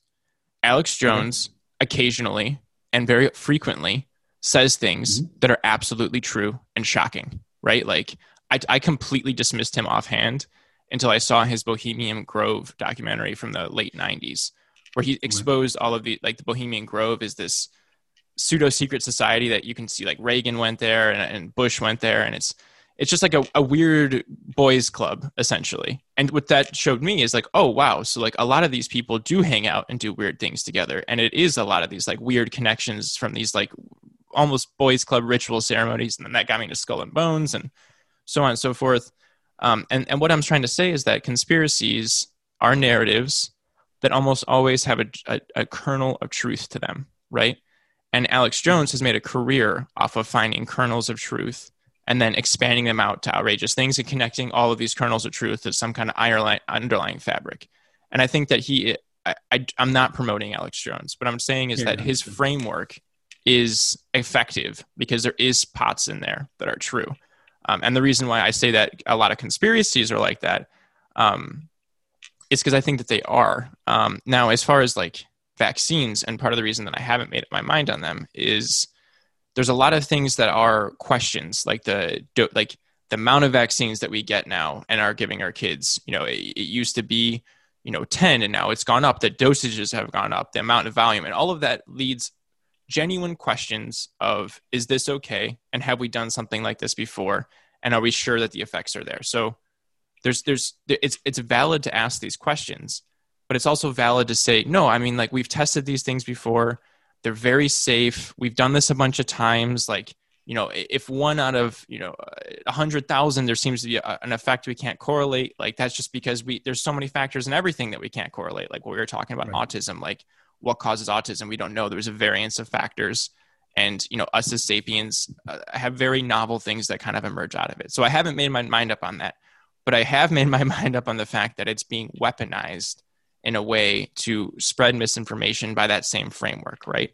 Like what you just said of you draw a narrative you you you hit on emotion and you're able to spread things out. And i think what you said true is also what you said is also true which is i don't think many people are intending to spread that message right?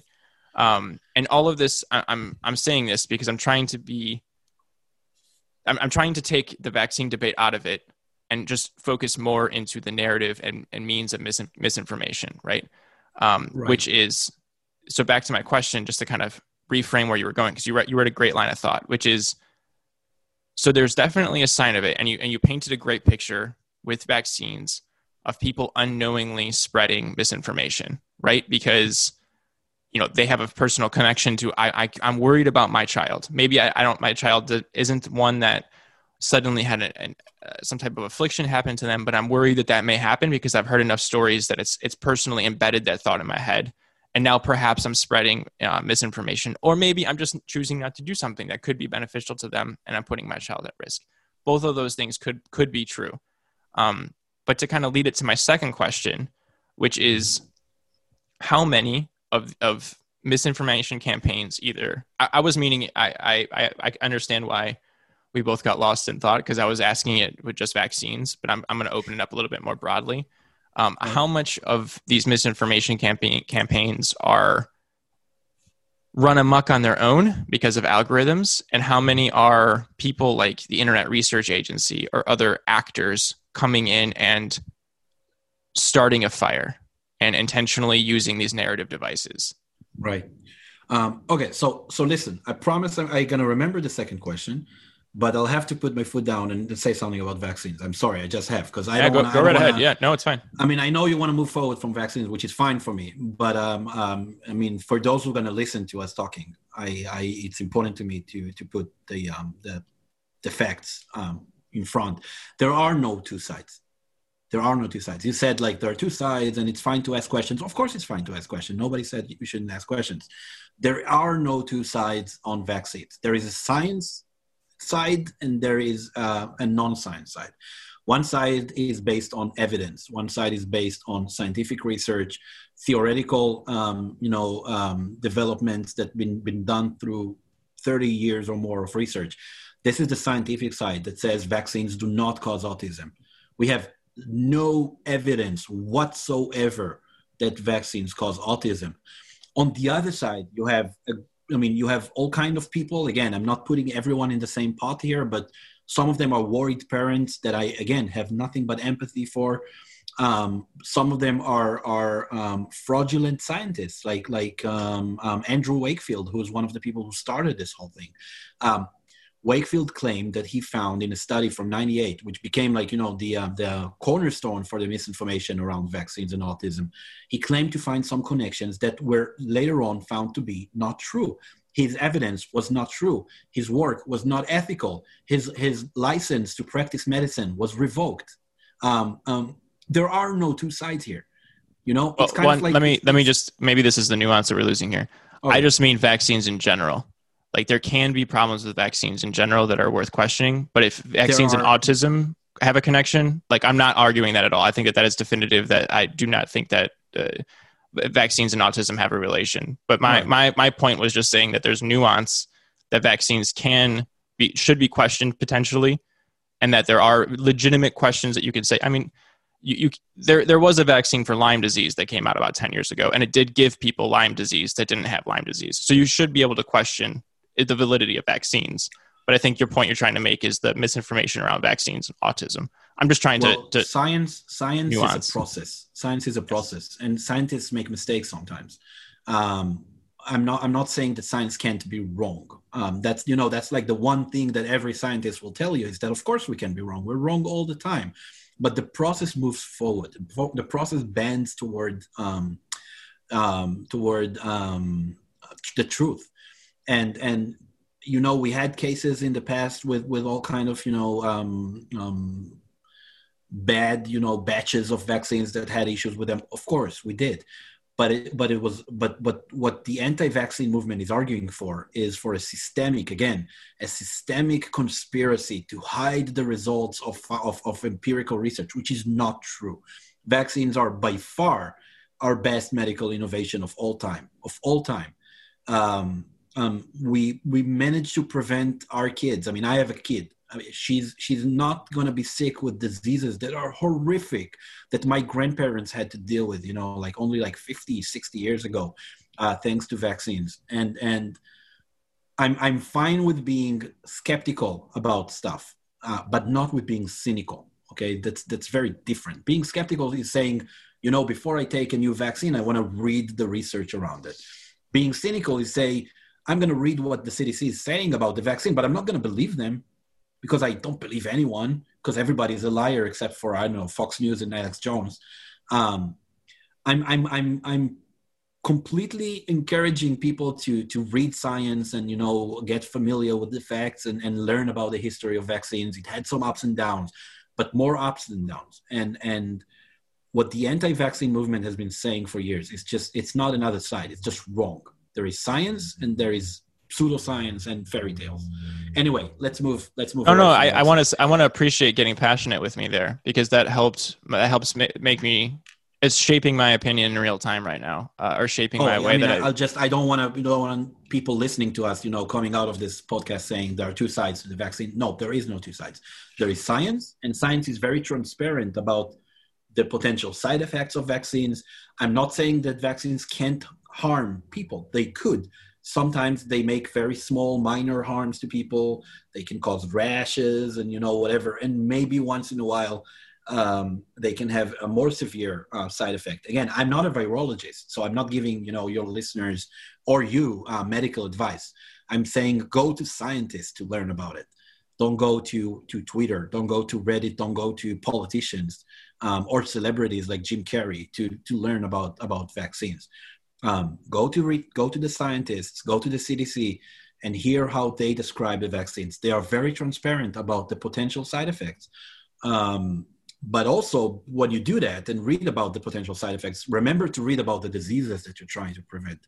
I mean, people say, "Oh, measles, that's not a big deal. Mumps, that's not a big deal. Rubella, that's not a big deal." Babies were dying from it mm-hmm. in the mm-hmm. United States a hundred years ago. Many kids Okay, think about all the kids that you know um, their lives were ruined by polio uh, not that long ago. So you know the, the biggest tragedy of vaccines uh, is that the better they are, like the more effective they are, um, the less needed they are perceived to be. Because if you if your vaccine was so effective that it, it practically eradicated measles, you now have a generation of people who think that measles is not a bad is not like a dangerous disease. That's not true. Measles mm-hmm. is a terrible disease that can have very, very terrible complications that can end up, you know, with, with death. Um, so I'm, I'm completely with you. Go read and, and learn, but learn from reliable sources, not, not from, from crook doctors who made a career out of flying, uh, not from celebrities, not from, not from, you know, um, Reddit posts um, go read the research. The research is out there. There is so much research on the effects of vaccines. They do have some side effects, but they're very minor and they are um, you know, by far not as dangerous as the diseases that we're preventing with them. That's the point at the end of the day. Um, yeah, and and I think yeah. So so like the biggest thing that I took from from this is narrative again and cautioning it against it, right? And nuance because eh, it took us a while to be able to get to the point of being able to understand like what the two of us were were talking towards, right? Which I think is a good point, right? Like you, it takes a while to get to that space of understanding. And then once you get there even it's going to need a lot of things that are could be potentially true at once and you have to try to fight like once again to call back to us us as being sapiens fight our instincts to get emotional and latch onto things that are going to make it a very easy chain of events when the truth is is that it's a confluence of factors and to right. caution against like something i think a lot about and i see this a lot with the election is um, someone will say something and my immediate thought is is that your idea is, is, is that is that was that you that said that um, and something that victor hugo said and i, I mentioned it before is he said um, what's the the what's an idea that is stronger than all the armies of the world stacked on top of each other? Or, or, what is stronger than all the armies of the world stacked on top of each other? And the answer is an idea whose time has come. And what i what i kind of add on to that is what's the second strongest? And it's an idea whose time is yet to pass. And really what that what i'm trying to get at with that is um latching onto something that isn't your own but you are kind of transforming and allowing it to flow through you and come back out again is very easy because sometimes it's put together in such a way that you're like, oh, okay, that makes sense. Let me just go with that. And it's and you don't even realize that it's not even your own, and you don't even realize that you're doing it because of this. I would posit this narrative framing of what we're going through. So, like me saying that there, are, you know, there's two sides to it was really what now I'm going to say with what you said, right? There's we can be um, skeptical or we can be cynical. I want to be skeptical right? And, and oh, i want absolutely. and i want to question everything because even the basis of science is doing that right? Question everything get a better measuring stick question what you're measuring question how you're measuring and continue to know because the i i i, I fan, uh, fancy the classics a lot and i like the socrates' question of wisdom and he says all i know is i know nothing right? Like always dare to know and dare to know more. But know the traps in doing that right? Know that if i'm falling into a narrative and all i'm listening to is something that in order to explain the world around me, there has to be a throughput throughout all of it in which you can't really see unless I you I sit you down and tell you about it.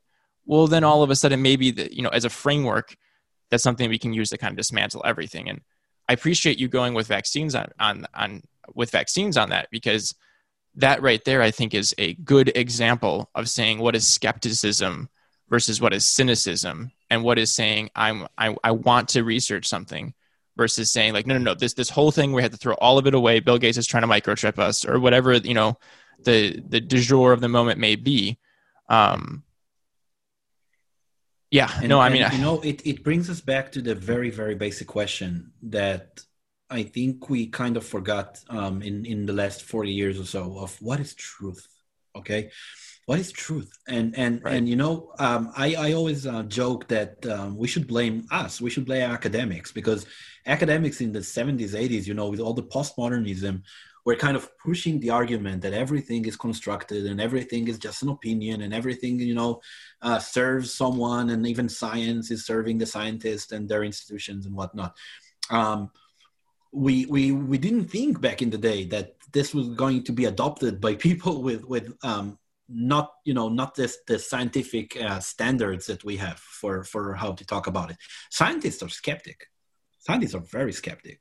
Um, by the way i want to give credit for the skepticism versus cynicism. It's it's the word of of my great mentor kathleen hall jamieson. Uh, she she used to say it in in her books about disinformation and i think she was she was absolutely right. Um, um, we need to we need to remember that if you ask me like what color should i color my office with okay? I can go with green like the, i have right now which i don't like but that's the color i got or i can go with blue right? You can come to me and say hey there are um, arguments for both sides. I mean you know some people think that blue is very like a nice color and some people really like green. That's not how science works.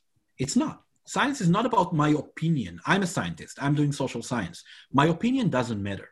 I mean, it doesn't, and it shouldn't matter science is about process science is about you know the um, rigor examination um, the, rigor skeptical examination of evidence when I write a paper, um, let's say I did a study to examine whether or not um, um, vaccines cause autism. I don't just go out and put it on my website. I, I send it to a journal, you know, to a peer-reviewed journal, uh, which is something that many, I think, many laypersons just don't think about or are not familiar with. But I'm sending my work to a journal. The journal is going to send my work now to a bunch of experts, right, in my field, the best they can find. And what what the what it's called peer review, right? And what the peer review process is, it's about working as hard as possible to reject your paper okay that's something that i mean as, as a person doing a lot of reviews i can tell you that um, unfortunately for my for the people i review but when i review a paper i'm trying to reject it that's my goal i'm looking for problems i'm looking for inaccuracies i'm looking to play for places where you know maybe the scientist put too much of his of her or his ideas into like you know into shaping the evidence um, I'm, I'm asking transparency. I mean, scientists ask for each other uh, to, to share the data. I mean, we don't we don't hide our data. We share it. We share a lot of our data, which means you know other scientists who think that they know better can take the data and rerun the analysis and see if if, if something is right or wrong. Um, in many cases, we um, uh, again we are very trans- we try to do uh, to be as transparent as possible. Um, some of us make mistakes. I mean, you know, my my beautiful paper that I published, you know, before, and I'm very proud of it. It's possible. I'm always aware that it's possible that tomorrow someone will, you know, come out and say, Ophir's theory is complete garbage. It's just wrong, um, and I'm fine with it. I'm open for it. You know, that's that's what that's what separates me from other dogmas you know like like um, like faith I, I believe there is a place in life for faith i'm not i'm not saying faith is bad but faith and science are not the same, right? What makes science scientific is the um, is the continuing search for the truth, continuing uh, acknowledgement that what you know is not necessarily true, right? As opposed to take faith, for example. I mean, according to if you believe in in, in the Bible, you start from saying the Bible is right, and now I'm going to explain everything by that assumption um, which again i'm not against it's it's fine but it's just it's not it's not two competing point of views it's it's a very it's categorically different i mean you can you can have faith in things and i believe in some things and maybe you believe in some things but um, but i don't treat them as science i don't treat them as evidence i don't have evidence for my beliefs and i don't need evidence right i mean if you go to a believer and tell them how do you know jesus like you know uh, saves you. And this person should say, I don't know. That's not how it works. I mean, it's not science. Um, but in climate change, in vaccines, um, there is scientific process. The scientific process is that people for decades have been trying to find evidence of harm for vaccines. I mean, they tried to, to, to find support that vaccines cause autism, and they can't. And they can't. So you have one side that is based on epidemiological studies with, with millions at this point of, of participants showing no evidence for that. And you have on the other side, what we call side, you have parents who think they experience something because it seems to them that they know their kids better. Uh, and of course they do, but but that's not how science works. It's not about anecdotes. Um, you have all kind of charlatans who, who try to persuade you to bring them, you know, 40,000 bucks and they're to cleanse your body from metals. Um, by the way, treatments that are often very dangerous and can actually kill you. Um, you have the media that, that, that tries to uh, portray both sides and, and be objective. And by doing that, many times give, you know, the same size of a microphone, right, to to to to 99% of scientists, and this one person who decided that he's he knows best. Um, and you give yeah, and, and and social media, where again, um, it's a free market of of ideas. So in the free market, um, the most interesting one wins, not the most accurate one. Um, um, I want to go back to your question for before because I, I, I see I promised you that I'm going to remember it. Um, how much of the misinformation out there comes from who? Um, it depends on the the type of misinformation. Um, well, you know, there are a lot of actors right now on social. Let's let's focus on social media for a moment. When I open my Twitter account, um, I can see a bunch of stuff. First, I see my friends, right? I mean, um, the algorithm is gonna prioritize people I decided to follow some of them are very reliable people, some are not. Uh, Twitter does have this like you know verified account thingy, uh, which you have like this V, you know, next to your name. I don't know. It's fine. I've seen people with this tag, you know, spreading lies and, and misinformation before. So I don't know. It doesn't mean much. Um, then you have um, content that just goes viral, right? So you know, if you go to the explore era uh, area of Twitter, you don't see stuff from your friends. You see stuff that's just trending right now. Um, and then then information can come from all over the place. Um, it's not even having it's not even just basic. Just to throw something out there as a tidbit is that yeah. the Explorer on both on all social media algorithms is not what is trending, and and trending. What I mean is like what is the the net growing topics. It is actually curated it's trending for you. Right. And in the past right. 18 months yeah. has got even more so that it's trending for what it thinks you are. And what right. it thinks you are right. isn't like necessarily just geolocation, but also the demographic and the persona that is built of you based off of other people that have similar behaviors to yours. Absolutely, absolutely, and you know it, it opens up to uh, the door for other problems that are you know not related to misinformation, like polarization and extremism. Right. I mean, if it knows, if, if Twitter knows that I'm a liberal, it's going to show me, you know, very liberal op-eds. I'm going to, why? Because I'm going to spend more time with them. I want to hear stuff that I believe in, right? So now I'm going to spend time with more, um, you know, New York Times op-eds. I'm going to become even more liberal, and so on and so on and so on. Um, anyway, in the um, in the uh, schema of, of um, sources of information online, there are a lot of people, you know, who who are just laypersons like you and me, and and um, you don't just want to talk about stuff but there are a lot of professionals that want to promote something that want to benefit from something.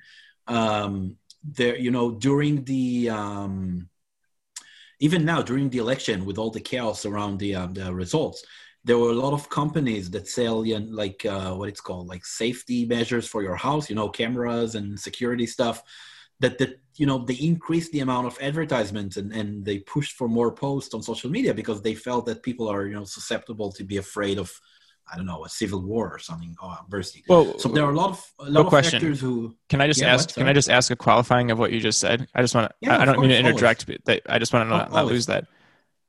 So, if if what I'm hearing is correct, let's just say I mean I'm going to give it an example outside of reality to just try uh-huh. to to try to do it if all of a sudden there is some type of uh, craze that people like going to the circus, and all of a sudden a company says, "I sell pink elephants," and they're and are they posting more about pink elephants, which then influences the algorithms to surface more things about pink elephants? So now all of a sudden it is oh. perpetuating itself. It's almost like I introduce something to the algorithm in such a way that it influenced the algorithm, and now pink elephants are trending when perhaps they would wouldn't have been beforehand. Is that is that essentially what you're saying? Oh absolutely. Absolutely. Because if you wow. if you if you pay attention to your facebook um, feed if you pay attention to your youtube feed if you pay attention to your twitter feed if you pay attention even to the your you know new york times website or, or msnbc or cnn or fox news um, a lot of the the stories that you see are are sponsored right? So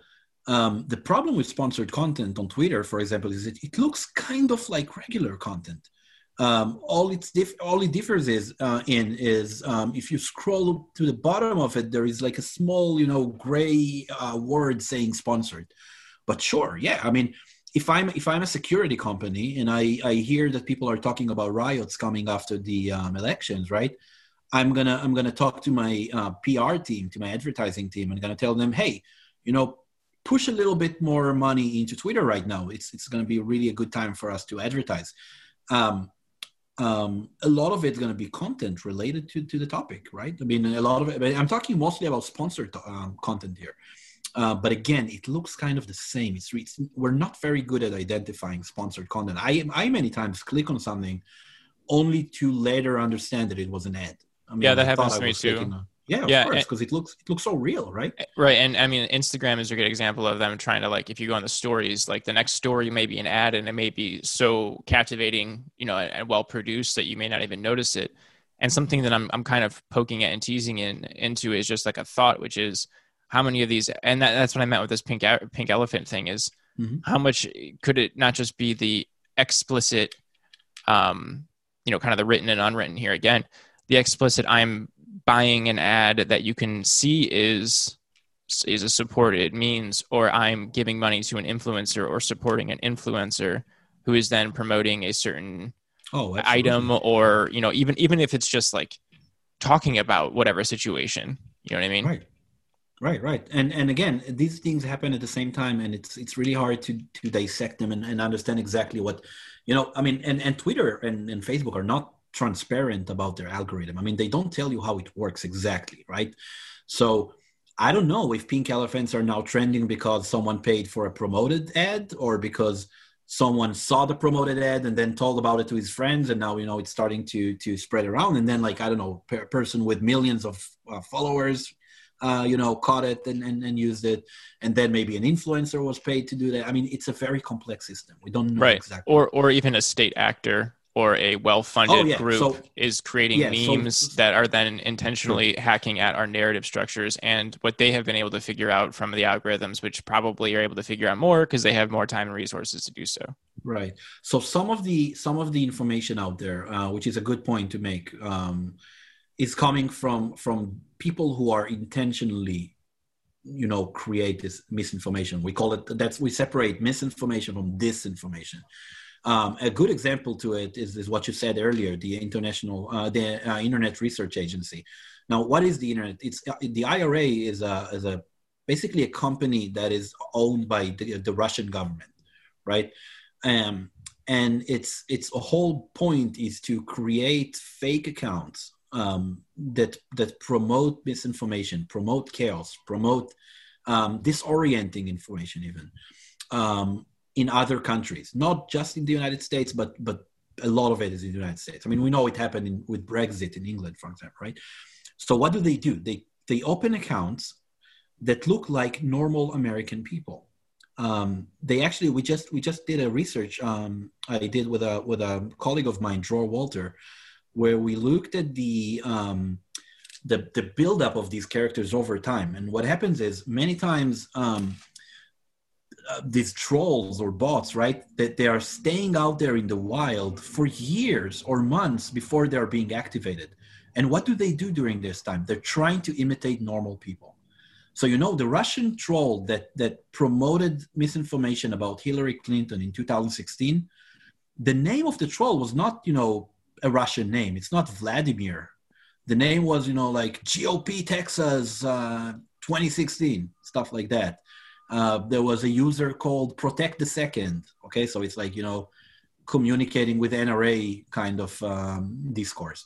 Um, these people are are intentionally and maliciously you know spreading disinformation um, to to to sow discord in, in our country now um, i will say that some research from from recent years shows that their their effect is limited so if you're asking me how much did the ira you know influenced americans in the 2016 elections the answer is probably not too much not too much but, and this is a big but, um, the 2016 elections came down to 78,000 people in three states. You know, sometimes people tell me, what do you want? Like, you know, you've been, you, you like uh, communication researchers, you've been studying uh, media effects for 100 years and the effects are so small. And like, you know, people are mostly like reinforced whatever they believe in. All is true but take a very, very, very, very small effect. Let's say that the Russians have a very, very small effect, but but multiply it by the amount of, of, of voters in the United States. Can you get to you know seventy eight thousand people who are now either voting for Trump or not voting for Hillary? We, some of what they did is they tried to dissuade you know African Americans, for example, from voting for Hillary. Um, so we're trying to we're still trying to assess the impact of these trolls and it's not easy i, I can tell you we're, we're running some studies we, we do everything we can to separate their effect from others um, the the real world is such a mess you know it's not an experiment like you do in a lab um, but i believe that even if they had a very small effect it could have changed the outcome of the 2016 elections. I cannot prove it. I can't. Right now we can't prove it. But we can show that the conditions were were there for for the possibility that it happened. And that's by itself is enough to be worried i mean we're not trying to change the outcomes of the 2016 elections. We're trying to learn for the future. Um, because of the electoral system in the United States, electoral college, you sometimes need to persuade like i don't know 500 people 600 people in, in miami or whatever in florida in 2000 right? I mean that's all what's that's that's what separated uh, bush from al gore. So um so the russian troll misinformation activity is limited. It is. It is limited.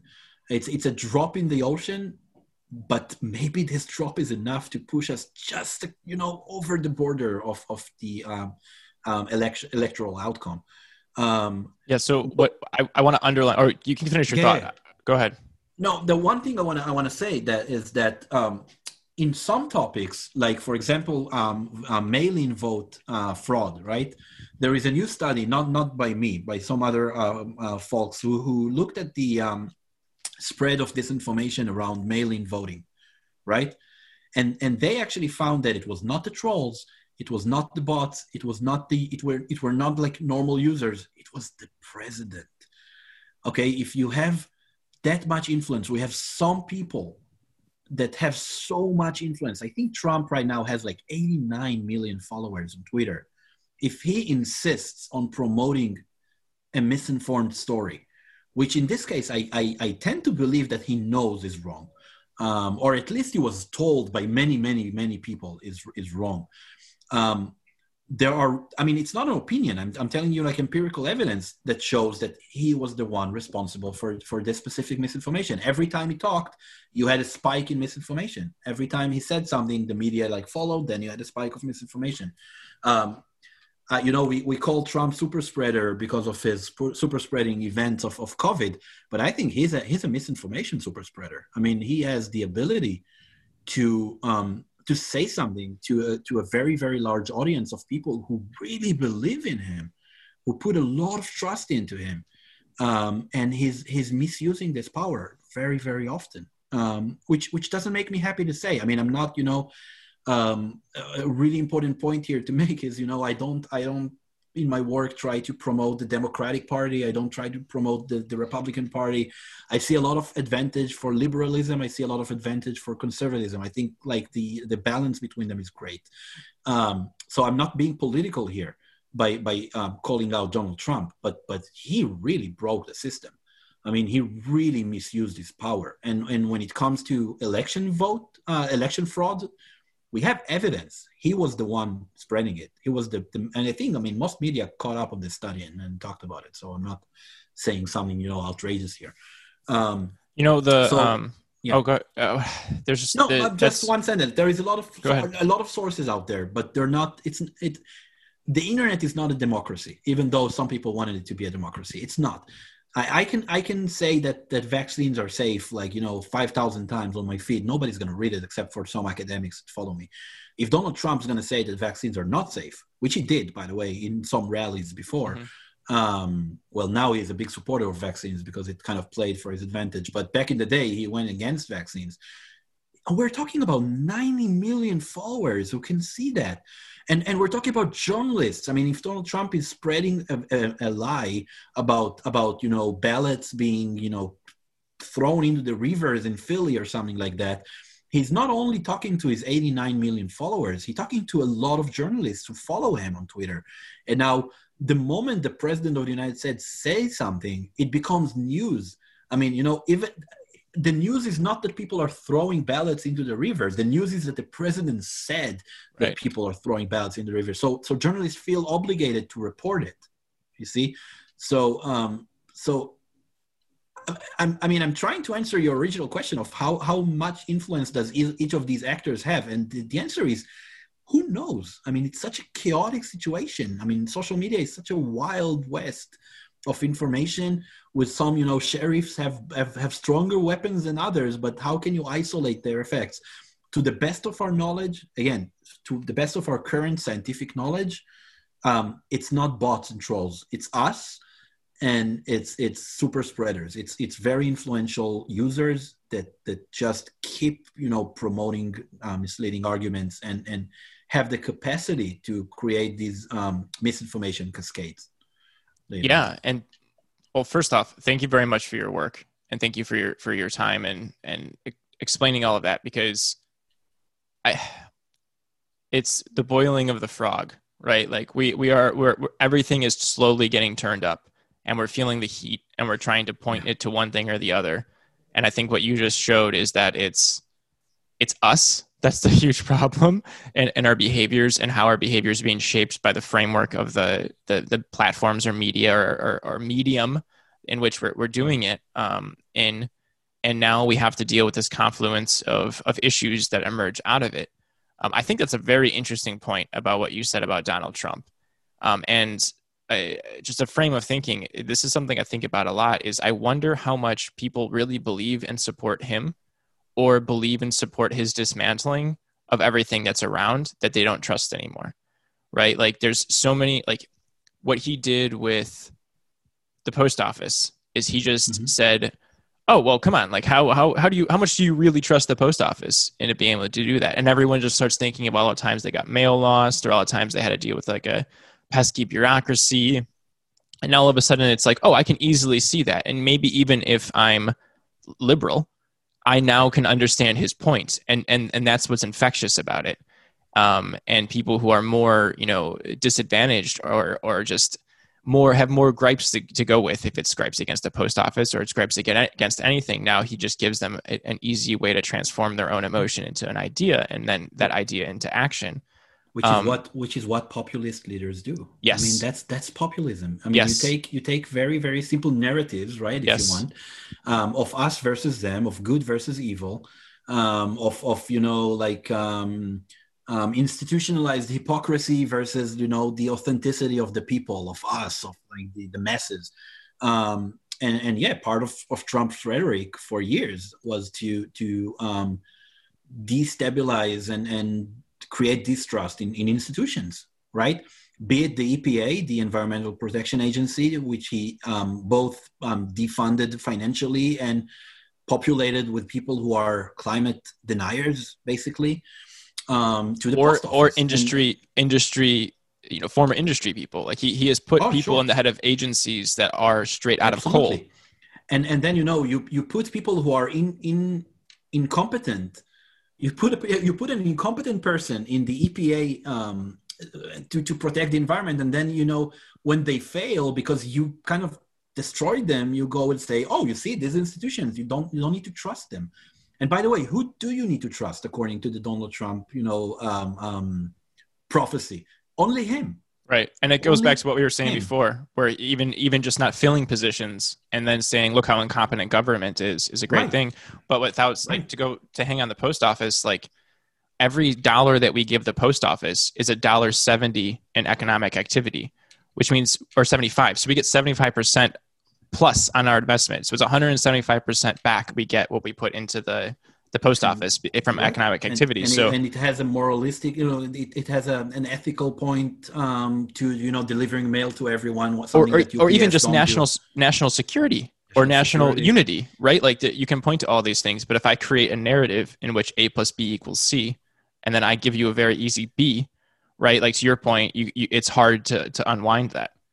So here is the narrative that I want to I want to end our conversation on. There is a meta narrative. There are a lot of small narratives out there but the Trump administration worked with a meta narrative. Um, they did not invent it; it was there before them.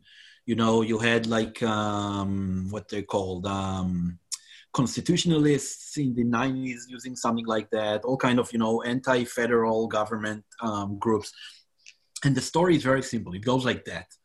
There are the people of the United States, the real people, and then there is tyranny right? And this this narrative goes back to the to the early days of the uh, republic, right? And who are the tyr- the tyrants? They are pretty much everybody that that kind of you know don't play to our advantage. Those who want to control us, those who want to take some of our powers, those who think they know better than us. Um, this is why you know you the the uh, notion of deep state is now so rooted in in, in the um, in the discourse of Trump and some of his supporters. What is the deep state? Is this narrative about you know a, a cabal of elites that that kind of encompasses everybody that resists Donald Trump, um, from academics to to Dr. Fauci to uh, the military to you know whatever. Um, and and when you have such a strong meta narrative that you're the good guy, you're the represent the representer of the people, and everybody else is trying to fail you, you can fit anything to this story. He created a distrust basically in everything that is not him, right? Which is really scary if you think about it. I mean, he, he, doesn't even want you to trust Fox News. Okay, I mean, people think that Trump and Fox News have this love affair. They don't have a love affair. They they have a it's a hostage situation, right? I mean, Fox that's a great News point. Yes, him. Yes. Fox News need him, and the moment they say something he doesn't like, he goes out and say, "Oh, we lost Fox News. We can't trust Fox News anymore." He did it this week. He said, "I I'm I mean, don't trust Fox News anymore. They're saying that Arizona is like for Biden." So I mean, and, and also last night he was tweeting people with only like 300 followers that were saying, you know, leave Fox News and go to One America yeah. or whatever the other one is. Uh, OAN, yeah, yeah, yeah, because because again he holds them. They, I mean, Rupert Murdoch, and that's again. This brings us back to the bigger point. These systems are vulnerable. Rupert Murdoch opened Fox News mainly to make money. He saw an opportunity after, you know, after CNN created this idea of 24 hours news. He, he saw an opportunity to make money from the um, um, allegedly disenfranchised conservatives in the United States who felt that the media was not talking to them the way um, they wanted. At the time, you know, conservative talk hosts, uh, talk radio hosts uh, said the same thing, like the media is against you, listen only to us. It's always the same story. It's always this narrative that everybody's lying except for me.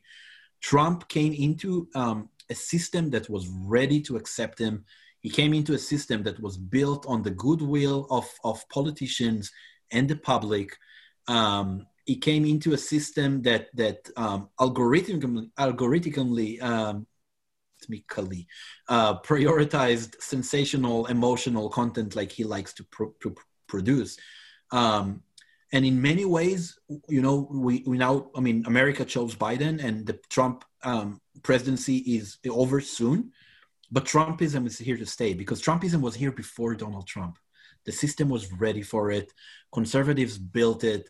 Um, and um, Newt Gingrich work on on Trumpism since the early 90s, right? I mean, they're building this division that we can't work with Democrats. Democrats are just, you know, uh, there is a barrier between the two sides.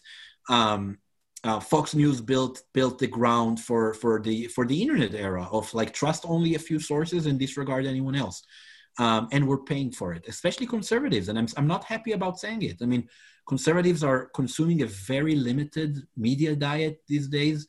Um, study after study show that the, the you know average liberal is reading New York Times and, and Salon and, and CBS and NBC and whatever. The average Republican and conservative in, or, or Trump supporter is consuming only Fox News on television, only Breitbart on the internet, and you know now now they they even like move to their own uh, social media platforms which is something we didn't even have time to talk about but now they there is this new you know movement uh, among conservatives to say that twitter is biased mm-hmm. and facebook is biased and they are moving to i don't know other um, alternatives that are more similar to 4chan and 8chan and all this like you know wild wests the, the combination of the u of the sapiens um, you know DNA, the um, the uh, systematic issues that we have in our in our political and media um, um, institutions, and the fact that once in a while someone will come along and be a, be willing and able to to to take advantage of these vulnerabilities is is why we are where we are. It's not about Trump. If it wasn't for Trump, it was someone else. Uh, you know, Trump is just a president. I mean, I'm not. It's it's a big deal, but it's just one person. He's coming and he's going. But what's going to happen after Trump? Um, who's going to pick up the Republican Party, for example, after Trump? I my my my full hope. Again, I'm saying it wholeheartedly. I hope that the Republican Party can can get rid of Trumpism and get back into into you know standing behind the, its politics, behind conservatism and, and the things that they believe in. I don't accept everything that that conservatives accept. I don't accept everything liberals accept either, by the way. Um, but we need decency in politics. We need we need people who are willing to play by the book, people who are you know um, are are um, valuing truth, and that's not where we've been recently. Uh, and and and our systems are just collapsing. We we have to do something. Um, yeah, and I think I think the American people did. I mean, they they voted him out, and now we'll have to see how much um, Biden will be able to to fix some of it. Um, I think Biden's idea, by the way, of trying to be more moderate and not, you know, come in and try to overthrow everything that Trump did is a great idea. I mean, we are polarized. Society is is very. I mean, people are stressed and anxious. There is a lot of um, strong emotions between the sides. A lot of narratives, right, about we are the good guys and and Democrats are are, are bad guys, or or Republicans hate us, and so on and so on. I think the system needs a moderate guy to just calm things down. And then once it's calmed down, I don't think it's time for you know very extreme liberal agendas right now. Again, I'm, I'm not a politician. I'm not. I'm just saying my opinion as a person looking at, at at public reaction to politics. We need we need to calm down and then sit together, together, Democrats and Republicans, conservatives and liberals, independents, third parties, whatever, need to sit together and, and be willing to open the books about our system and ask how can we not get here again? What should we change? How should we change our regulation of media? How should we change you know um, the party system. A lot of a lot of what happened with the republican party has to do with the primaries and all that kind of stuff. The republican party did not want trump. They didn't. They wanted some of their people right? They wanted jeb bush or ted cruz. But the party system with the um, emphasis on on strong partisans in in the uh, primaries is kind of what brought him into the into picture. Anyway, point is we need to sit together, people from different ideas, and collaborate again. This will make America great again, okay? Cooperating again, collaborating, talking across the aisle, something that just you know became impossible, um, pretty much since the '90s, but definitely um, you know accumulated uh, and got to the extreme by by the Trump administration. So so here's for hope. I mean, let's let's op- let's end on like a hopeful note. I mean, I I'm I'm hoping that Biden can do that. I'm hoping that his history, not because I not because I endorse his policies here, absolutely not. That's not the point. Uh, the point is, I think he has a history of being able to communicate across the aisle, to to play, you know, on this moderate kind of uh, middle ground between the parties, and I just hope that he's able to to reduce the flames a little bit, to to you know, take off some of the polarization out there even if it means like that that the Democrats will need to give up, you know, some of their more radical or, or more liberal, let's say, um, um, agenda. And and with that, misinformation will will will go down too, because misinformation thrives in uncertainty. Misinformation thrives in in hate and in in in in the same flames that are now existing in in the American society. This is a great ground for misinformation. When people are afraid you know they hate the other side because they're afraid of them they demonize the other side um, they will be willing to accept outrageous claims that they wouldn't otherwise. So yeah. here's to hope that that we're we're like that this podcast is you know on the verge of the end of an era. I don't know. I'm not an op- i'm not a huge optimistic but maybe but maybe we should talk in a year from now and see if it worked. I don't know. But but if if the flames will go down. I think misinformation will go down. Um, so I, will I'll end by this. I yeah, I think that that's a, a good point. Um, and I think I think what you said of skepticism versus cynicism is important yeah. because you know it's good to be skeptical, but I think right now it's being used as a weapon towards more cynicism than it is in any other means. And I think what what you highlighted with what Donald Trump is able to do um, I mean, uh, I, I think I can make an argument if you were even to remove policy completely from the equation and you were just to focus on environment, Donald Trump is no way a good for the environment. And what I mean environment by that is, I mean, what is the, the time in which we live? And the time in which we live is poised for somebody to come in with a, a strong dose of cynicism and dismantle everything for whatever means they want and create chaos. And the system will select for more chaos and more, you know, uh, tumultuous means therein, and then it completely runs awry, right? Um, and, and I think something you also said on there is really important, both for narrative as well as as democracy itself. Like 2016 came down to 78,000 people across three different states. Um, and yes, you know there probably was some some actors that were able to move the margins, but look at that. It was still 78,000 people. Like that is your vote really does does matter and does count and, and it is important to get involved.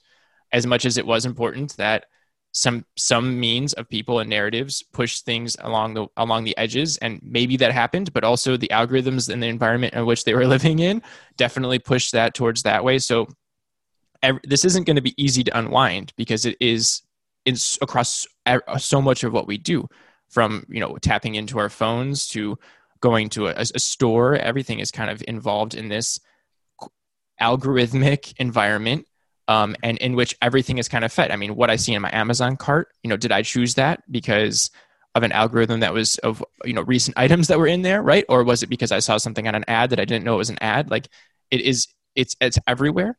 Um, and it's it's it's it's it's becoming easier to spot because it's becoming harder to step away from, and perhaps that is going to be a, a better push towards um, having our technology ra- match up to our morality. That's the way I'll put it because I, I, I don't mm. know if I don't know what other way to do it because it's not gonna it's not gonna be normal. The normal is gonna shift, but it's it perhaps we'll be able to have a congruency between what we are in our physical vessel and kind of what we want it to be in the outside. And I think what COVID showed us is that things are getting real. Misinformation has consequences. It's not just, you know, okay, I'm going to vaccinate my kid, I'm not going to vaccinate my kid, which can harm one, one person or the people around this person. Um, the misinformation around COVID was probably responsible for the deaths of many Americans. Um, and you know, the next in the next 10 years, 20 years, 30 years or so, we're gonna we're gonna have to focus on climate change this is the next thing we have to and and climate change is once again this you know very fertile ground for politicized misinformation. It's been like that since the 90s uh, if not before.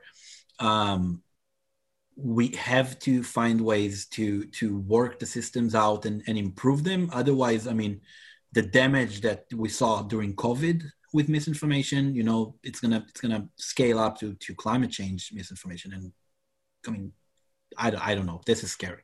This is yeah, no, and and your your conversation is coming at the starting of an arc that I'm doing on the Anthropocene, um, and you know, uh, the biggest thing that I, I appreciate you talking with me so much about is it is so hard to unwind misinformation because you have to know so much about so many things that all push and play and pull and into this web of what we're we're talking about. And then even what you said like what are the effects of this lever in this well i don't know because there's some of the other levers pulling. It's the same with climate change. And i'm trying to find a new way of framing it because i don't like climate change because i feel like people just think about temperature. And really what it is is ecological collapse right? Like it is a complete change in the chemistry of the earth and the atmosphere of the earth that is going to have numerous effects that are going to be different from one geolocation to another geolocation and have different effects on one culture or spe- spe- array of species to another and how that got to be is a confluence of factors from you know oil to the way that we farm to the way that we manage land to the way that permafrost is is now melting and going in, in kind of awry and the fact that that's releasing methane which well is different than carbon but it has different effects which then you know what i mean? It's so much of a feedback cycle that doesn't lend itself to narrative. It doesn't. The only narrative that it lends itself to perhaps is the fact that we are obsessed with innovation delight and comfort and all of that has perhaps emerged this out of it. Um, but it, it, science science is complex. Science doesn't yes. play to simple narratives, but misinformation does. So right. take all the stuff you just said about you know globalization and carbon, and it's so complicated, and we can't understand it. So, but but it's much easier to get the the the misinformed narrative that like Michael Crichton, the the writer of um, uh, Jurassic, Jurassic Park. Park, yeah, back in the day, he had a book called State of Fear State of Fear is like telling a story, a narrative about, you know, what happens with climate change? Oh, it's a bunch of scientists who want to get grants for their research, so they're creating disasters. It's such a such a silly idea, but it's so simple and appealing at the same time because the alternative is this, you know, mess that you talked about of, of, of factors that you know so hard to distinguish. And no, we can't know anything about we can't know everything about climate change because we're just, you know, we're people, we're busy with our own lives but we we can't trust people who are experts.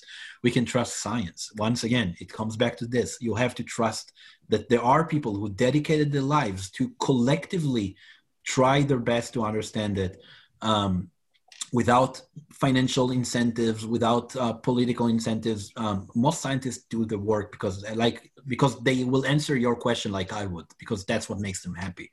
They want to know the truth.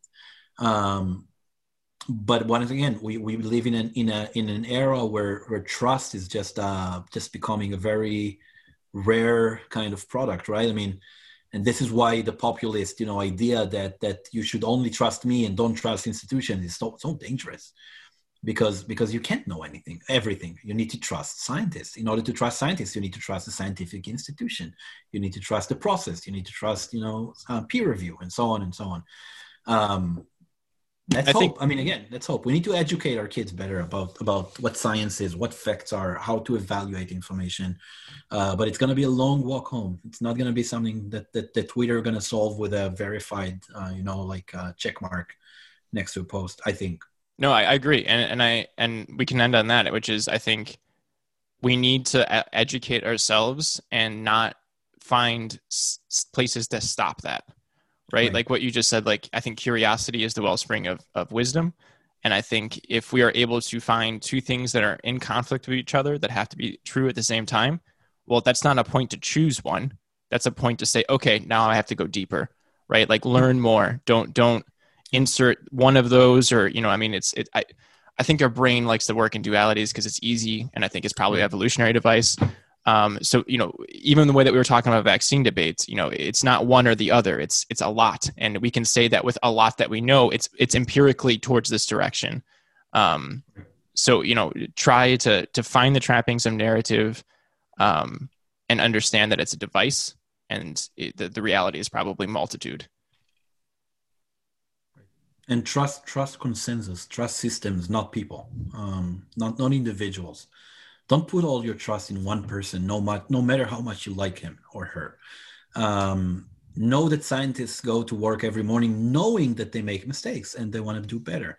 I mean you know every time we discover something every time we form a theory we spend the next five years trying to refute our own work because because we want to make sure that it's true. That's that's what motivates science as a whole. I'm not saying some people might you know um, do it differently, but as, as a whole, as a system, um, that's what keeps science as the as the true custodian of knowledge, as, as the reliable one. Yeah, um, I, I, appreciate that a lot. Um, well, thank you very much for your time. We can wrap. I'll stop the recording in a second, um, and if yeah. I could steal like another ninety seconds of your time. Um, but thank you very much. I really appreciate that. I'd love to have you thank on. You um, yeah, thank you. I'd love to have you on again and talk to, uh, more about some of your work with narrative, personal story, um, particularly when it comes to terrorism and, and identity. I, I wanted to plug Amin Maalouf's in the name of identity because I was reading through some of your work and I, uh, his ideas were kind of coming out, and I would, I would love to pick your brain yeah. about that. And um, we now we now work on some stuff with um you know the far right and QAnon and all this. I mean narratives are such a big deal of the identity that they build around these stories, right? So yeah, yeah, absolutely. Yeah, I would love to chat with you about that. So thank you very much for your time. Um, yeah, if there's anything else you'd like to plug, go ahead, and then I'll, I'll stop the recording. I'll just say that you asked me what makes me happy in life. Uh, so talking about my work for two hours is definitely one of them. So thank you for having me. Yeah, thank you for your time. Pleasure.